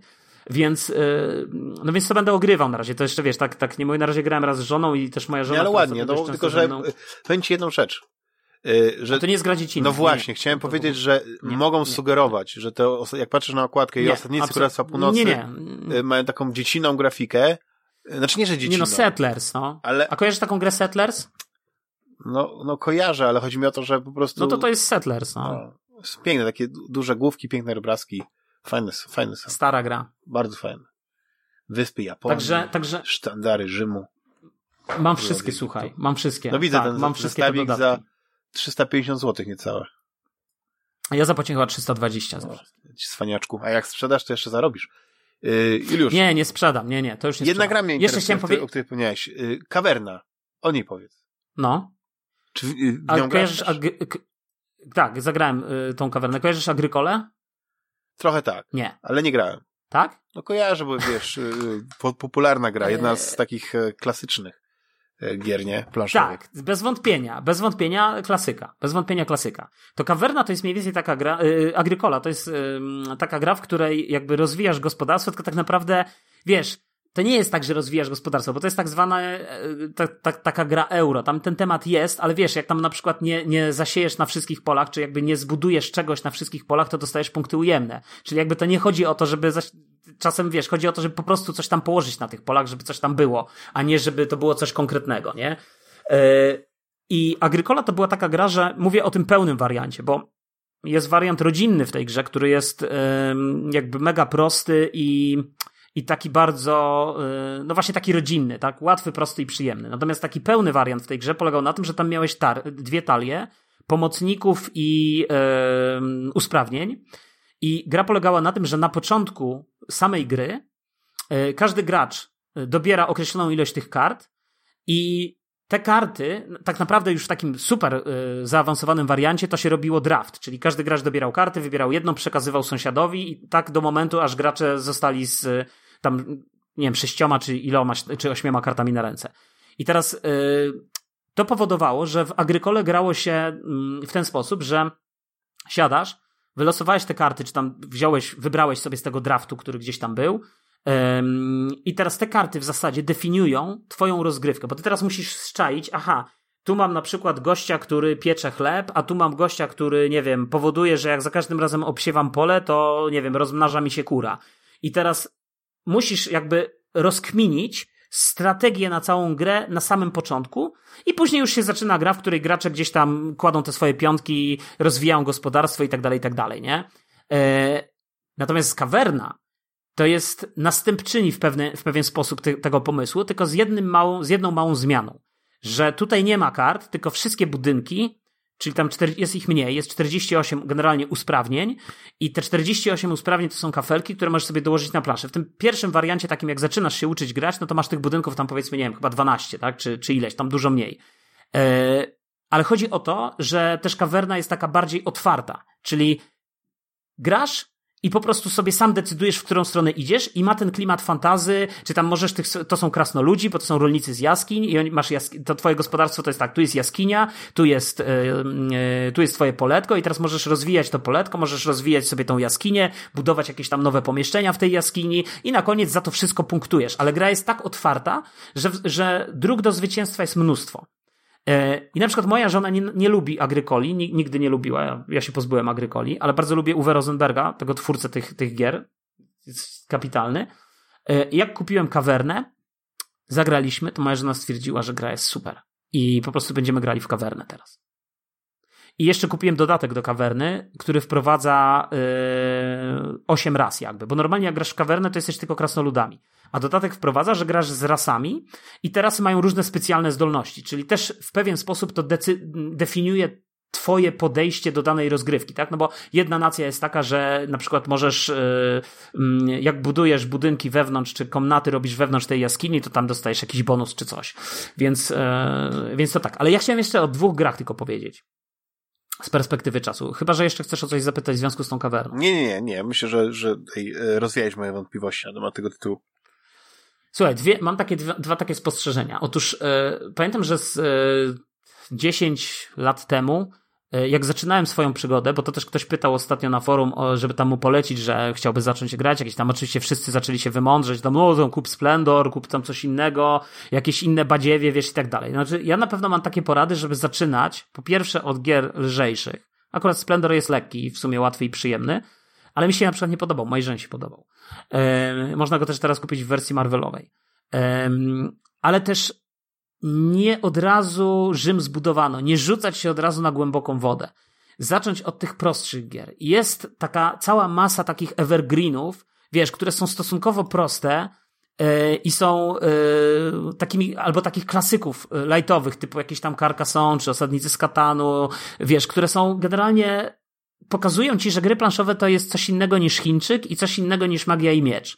I że warto tak naprawdę się trochę szerzej otworzyć na to i zobaczyć, że to są gry, które z jednej strony się kapitalnie w nie gra, że w nie tak samo można grać samemu, bo jest mnóstwo gier, które są gdzieś tam do trybu solo, albo mają opcjonalny tryb solo, który powoduje, że wiesz, też jakby... Ja na przykład bardzo dużo grałem ostatnio w Marvel Champions. Stary, ja po prostu nie rozumiem, jak ty, fanka... Ja rozumiem, że ci się grafiki nie podobają, chociaż ja na przykład mi się bardzo podobają, ale po prostu ta gra mechanicznie, ona się tak broni, jest taka fajna i prosta i łatwa, przyjemna do rozłożenia, po prostu ciach i grasz i nie ma tej całej dobudowanej fabuły z Arkham Horror, która jest po prostu do wyżygania, że to się gra, mnie to znowu zmęczyło, te przygotowania, tutaj rozkładasz, jest naparzanka z tym głównym bossem, masz po prostu, wiesz, Avengersów w wersji karcianej, no petarda. Natomiast, więc jest dużo też takich gier właśnie, które w ten sposób też można grać. I właśnie zacząć od czegoś takiego, wiesz, albo od tych evergreenów, typu jakieś, teraz jak sobie myślę o takich evergreenach, wiesz, jakiś Ticket to Ride, Splendor, myślę, że na pewno to jest już taki evergreen, Small World, wiesz, takich gier fajnych, poszerzających horyzonty, nie mających już tego elementu jakiegoś tam kostkowego na przykład, bardzo często, wiesz, one są losowe, ale w inny sposób, nie przez kostkę, a już jakby otwierających twoje horyzonty i potem stopniowo przechodzić. A w ogóle najlepiej to zacząć od klasyków, wiesz. Nie od razu się dzisiaj rzucać, że tam, wiesz, teraz wychodzi Tainted Grail albo Nemesis, to ja teraz kupię tego Nemesisa. Bo ja pamiętam, stary, jak ja zaczynałem planszówki, jeszcze tak ten rynek nie był rozwinięty, te 10 lat temu i właśnie ja kupiłem Agricole. Wiesz, najpierw kupiłem Carcassonne, potem kupiłem jakieś tam inne lightowe gierki i potem nagle bam, Agricola, nie? I jakby się Ja się musiałem w ogóle wykonać jakąś gigantyczną pracę, żeby zrozumieć te zasady. Moją żonę wymęczyć, żeby ona w ogóle w to ze mną zagrała. Jeszcze męczyłem rodzinę i znajomych rodziny i tak dalej, którzy też się od tego odbijali, ale graliśmy po prostu. Po co? Po co? Skoro można było zacząć od, znowu, więcej czasu spędzić na tych prostszych grach i stopniowo się gdzieś tam do tego, że tak powiem, wdrażać, a nie ma nic gorszego niż zacząć z wysokiego C i potem się odbić, nie? Oczywiście moja determinacja spowodowała, że się nie odbiłem, nie? Mhm. Więc jakby to jest inna, nie? Ale właśnie, jakieś tam średniejsze tytuły, Puerto Rico na przykład, nie? To jest klasyk, teraz wydany po raz kolejny, nie? A z takich cięższych tytułów, no to oczywiście Agricola, Le Havre na przykład, świetna gra, Ora et Labora, w zasadzie bez czynnika losowego, poza, bo doskonale wiesz, jakie karty w jakim momencie się pojawią. Tak. Ja osobiście nie lubię tych wszystkich horrorów Arkham. Wiesz dlaczego finalnie? Dlatego, że dla mnie te wszystkie gry, horror Arkham, dla mnie nie ma, i nawet ten, którym ty się podniecasz, bo ja grałem w ten Eldritch Horror. Dla mnie te gry się sprowadzają do jakiegoś durnego przesuwania pionków po mapie, żeby zdobyć jakieś kuźwa lubki, które nie wiem czym są. Wskazówkami, jak pokonać Przedwiecznego. I to jest lubka. I teraz ja wchodzę na pole i wykonuję coś, żeby pozyskać lubkę. Albo dociągam kartę, na której mi mówi: wow, tajemniczy Przedwieczny, dodaj sobie 4 lubki. Ale to okay. Wiesz, no... wydaj 3 lubki. Jesteś bardzo niesprawiedliwy, ale ja rozumiem twoje podejście po prostu. Ty cenisz sobie bardziej mechanikę. Nie. Jeśli chodzi o te gry, to ta oprawa jest dosyć istotna i te historie, które czytasz na tych kartach, one mają wprowadzić pewien nastrój, pewną atmosferę, wiesz? I ja na przykład nie lubię pewnych rzeczy w Eldritch Horror i na przykład, nie wiem, też w Omen, Elden Sign, że ten element losowy był tak zrobiony, że prawdopodobieństwo, że ci się coś uda, nie było 50-50, tylko gdzieś tam miałeś, nie wiem, 1/10 szansy, nie wiem, 1/5 szansy, wiesz o co chodzi?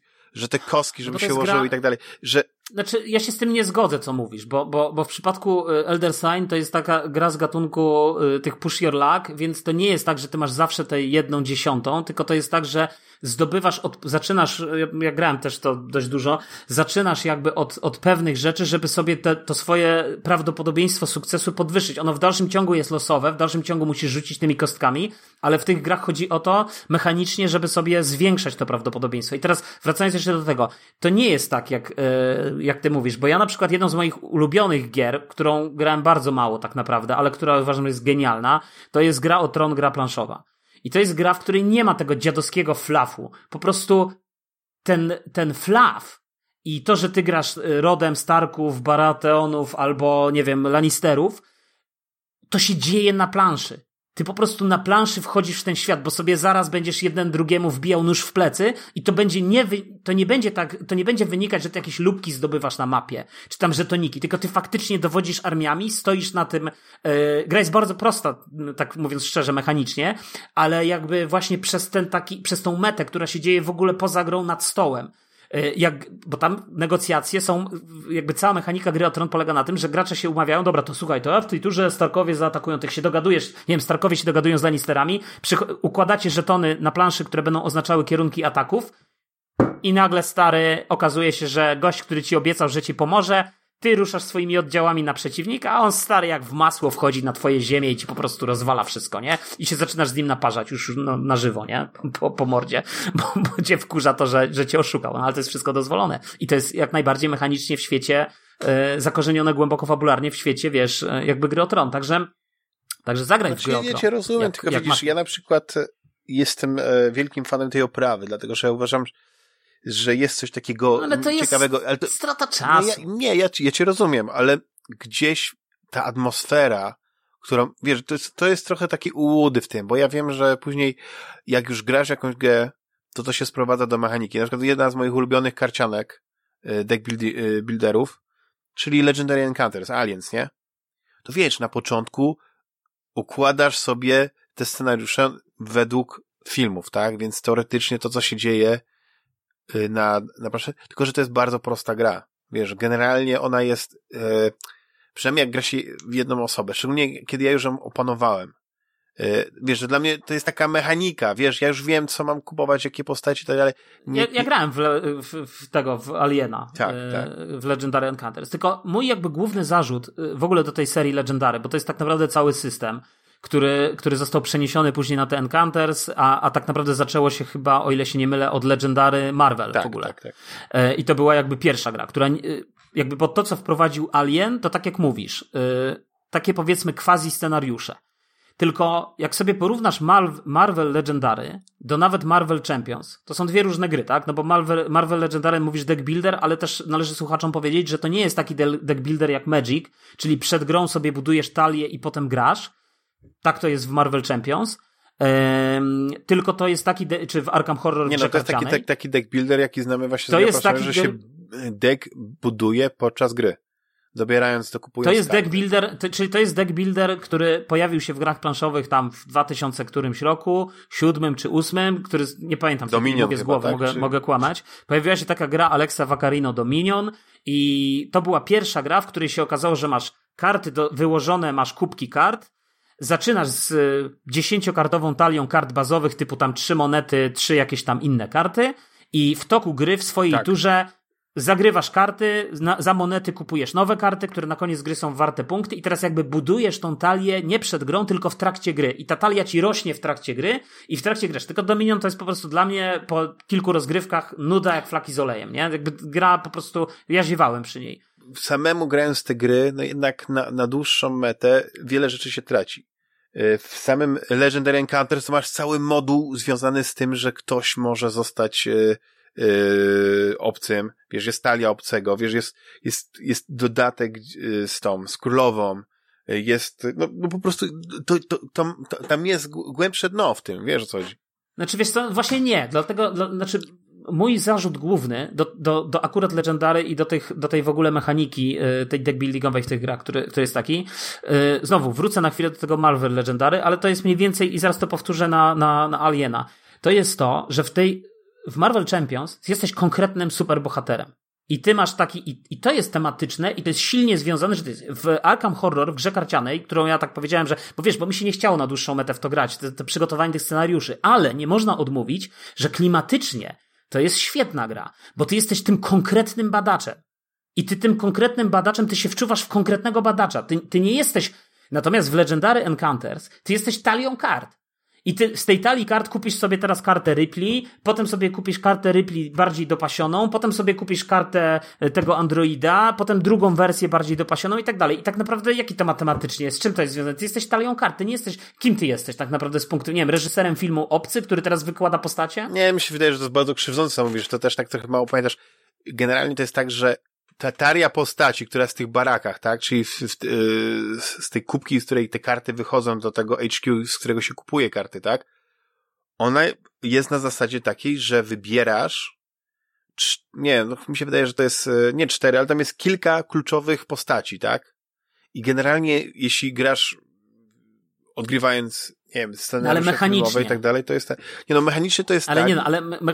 Ale mechanicznie jest tak, jak ja mówię. To znaczy mechanicznie nie jest tak, nie, ty nie grasz Ripley. Nie no, ty grasz archetypem jakimś tam. Masz jakiś archetyp, który daje ci dodatkową kartę, tak? Ale nie, poczekaj, no ale kim jesteś fabularnie w tej grze? To jest ponoć gra tematyczna, fabularna. Nie no, to jesteś drużyną i ta drużyna wynika z tego, z tych postaci, które kupujesz, wiesz, karty, bo nie grasz, tak jak mówisz, nie grasz postacią, masz archetyp pewien, tak? Na przykład, nie wiem, dowódca, nie wiem, specjalista, właśnie android, no nie, i tak dalej, ale to ci daje tylko jedną dodatkową kartę do tego i ewentualnie pokazuje, jaki masz poziom życia przy atakach, wiesz, obcych. No tak, ale to ci nie daje jednej karty, bo ty tak naprawdę tą Ripley czy te inne postacie możesz kupić sobie kilka jej wersji. Bo tych nie ma, tych postaci, właśnie tych kluczowych postaci znanych z filmu nie ma. To są takie generyki, że się tak wyrażę. Te, które tą kartę archetypu, którą wybierasz stali, którą ty jesteś, to jest archetyp jakiś tam, nie? No ale tak, to nie jest żaden bohater. Nie no, możesz dołożyć Ripley do swojej talii. No możesz kupić, ale ja mówię... No tak, ale ty mówisz, że... No ale jak to wytłumaczyć? No ale właśnie dlatego mówię, że dla mnie to jest... Dlatego ja mówię, że dla mnie to jest mechanicznie słabe i mało tematyczne, że ja, będąc jakimś... Ale ty jesteś załogą, archetypem, wiesz coś, ty nie jesteś jednym superherosem. No ale no właśnie, no ja rozumiem, dlatego...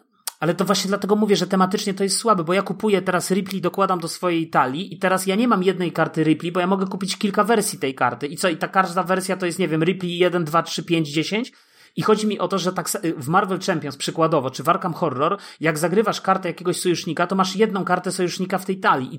I nawet jeżeli możesz mieć dwie kopie tego sojusznika w swojej talii, chyba w Marvel Champions nie możesz mieć, ale jak możesz mieć kilka kopii, to i tak na stole może być tylko jeden. Czyli ty nie możesz wyłożyć na przykład, nie wiem, jesteś no tak, powiedzmy Spider-Manem i... Ale w samej talii nie, to nie jest kwestia, ale to jest właśnie temat... superbohaterów o tej samej nazwie. Tylko po prostu kiedy ich zagrywasz, nie możesz zagrać w tym samym czasie.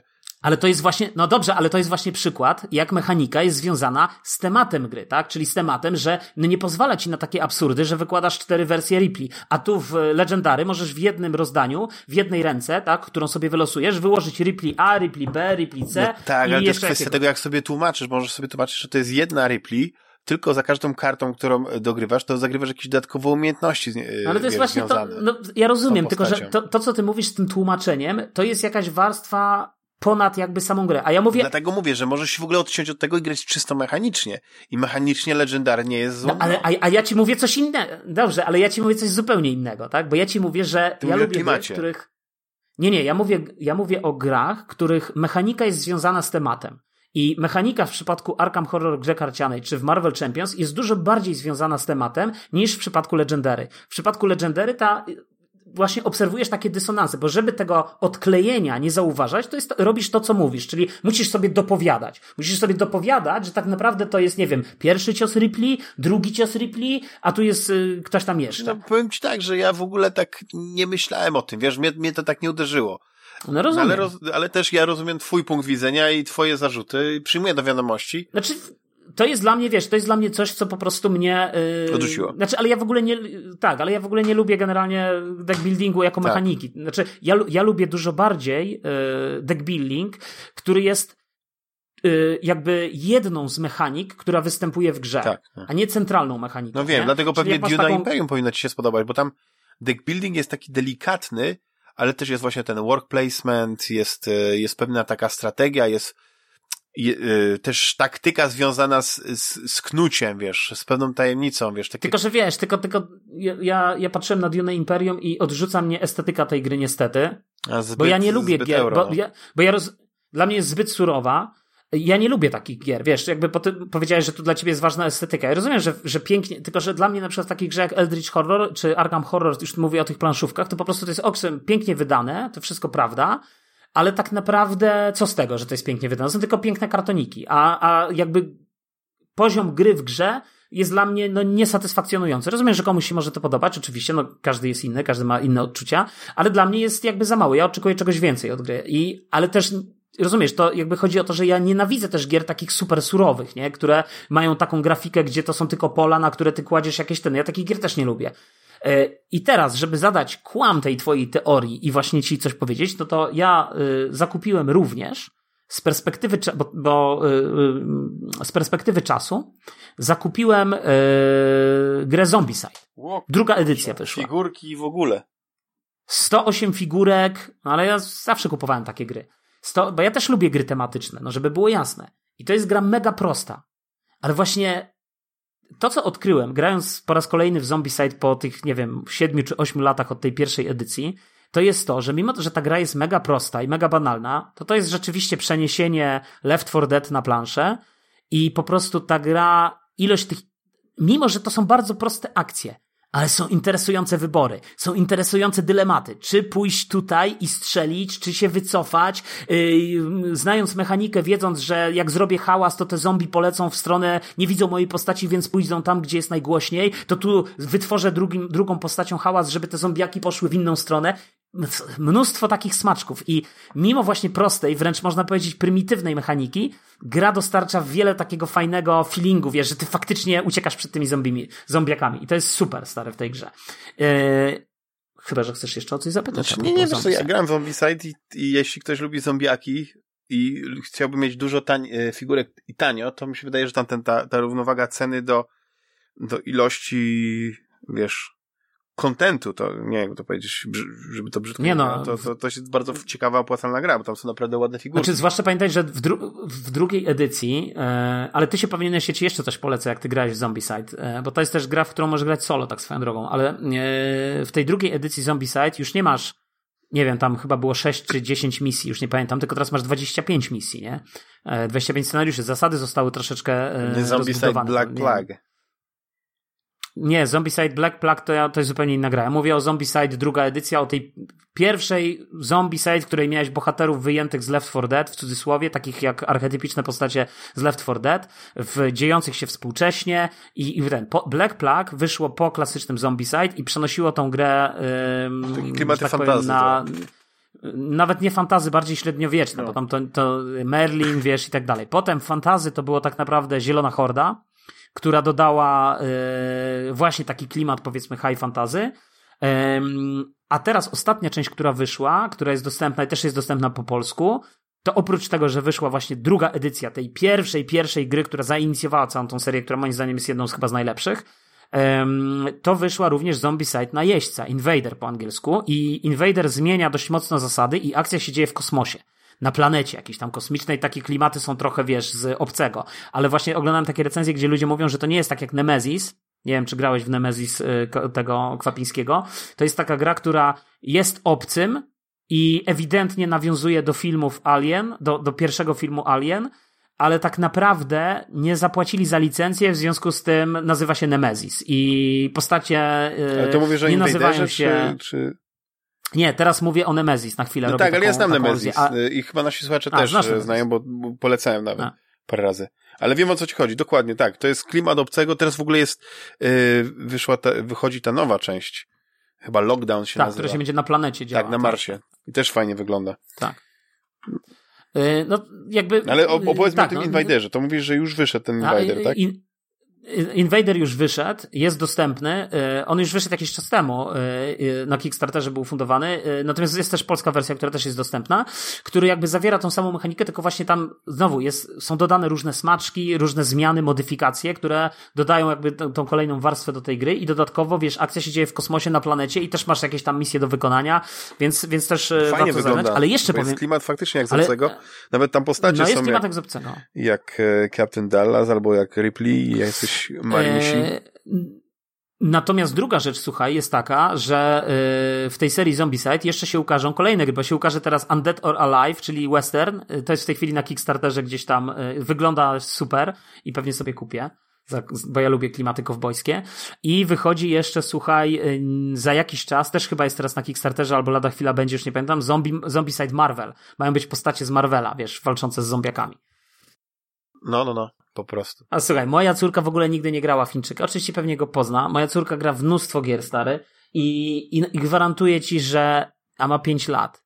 I po prostu siadamy i gramy i po prostu teraz kupiłem jeszcze Zombie Kids, to od razu powiem, to jest taka gra warta wspomnienia, ponieważ to jest gra tak jak Gloomhaven. To jest gra, wiesz, w Gloomhaven przyklejasz te naklejki, zaznaczasz scenariusze, odkrywasz nowe rzeczy i ta gra się jakby zmienia. Tak zwana Legacy. To była jedna z tych gier, nie chcę powiedzieć pierwszych, ale tak naprawdę przyczyniła się dość mocno do spopularyzowania tego nurtu, tych gier legacy, czyli takich, które się rozwijają z każdą kolejną rozgrywką. Bo tak naprawdę taki jest sens grania w tą grę. Powinieneś te naklejki przyklejać, pisać po tej grze, niszczyć karty, rozwalać i tak dalej, po to, żeby właśnie ona była wyjątkowa, niezwykła na tą grę. I Zombie Kids to jest gra za, nie wiem, 50 zł, która przenosi mechanikę legacy dla dzieci do gry, dla dzieci, nie wiem, 5-latków czy 6-latków. I wiesz, i przyklejasz naklejki, każda partia to jest kolejna naklejka, po 3 partiach masz achievementy, też przyklejasz nalepki na te achievementy, odkrywasz koperty, które dodają nowe mechaniki, nowe zasady i po prostu, stary, moja córka oszalała na punkcie tej gry. Po prostu gramy codziennie. No to jest automatycznie tak zwany optymistyczny akcent na koniec. Dzięki, Juliuszu. Znowu mnie przegabaciłeś na to, żeby zamiast krótkiego podcastu nagrać długi, no ale no cóż, takie życie. Dziękuję ci serdecznie za... Skorzystaliśmy z okazji, że nie ma z nami, za mało było przytyczków w stronę Rafała i powiesz, że mu się nie podobał podcast, więc musimy powiedzieć prawdę. Rafał nie lubi gier planszowych, dlaczego? Ponieważ zawsze przegrywał w dzieciństwie w Chińczyka. Nie, bo jest za mało czytania. Co? Bo jest za mało czytania. Nie, jakby grał w Tainted Grail albo ten Seventh Continent, to by miał dużo czytania. Tak, ale to mają aplikację i tam, wiesz, jest głos, narracja, tam jest w ogóle wszystko. Ale nie było narracji w tej grze jego ulubionej, Kentucky Route Zero. No, dobra. Naciągnął mnie, namówił, żebym kupił. Wszystkim naszym drogim słuchaczom, pamiętajcie, żeby słuchać nas gdzie chcecie, jak lubicie, czy na YouTubie, czy na Spotify, czy na każdej innej platformie, ale pamiętajcie o łapkach w górę, o subskrybowaniu kanału, o lubieniu. I co? Słyszymy się za tydzień? Może jeszcze nawet uda nam się coś przed świętami nagrać. Cześć, hej. Trzymajcie się, papa.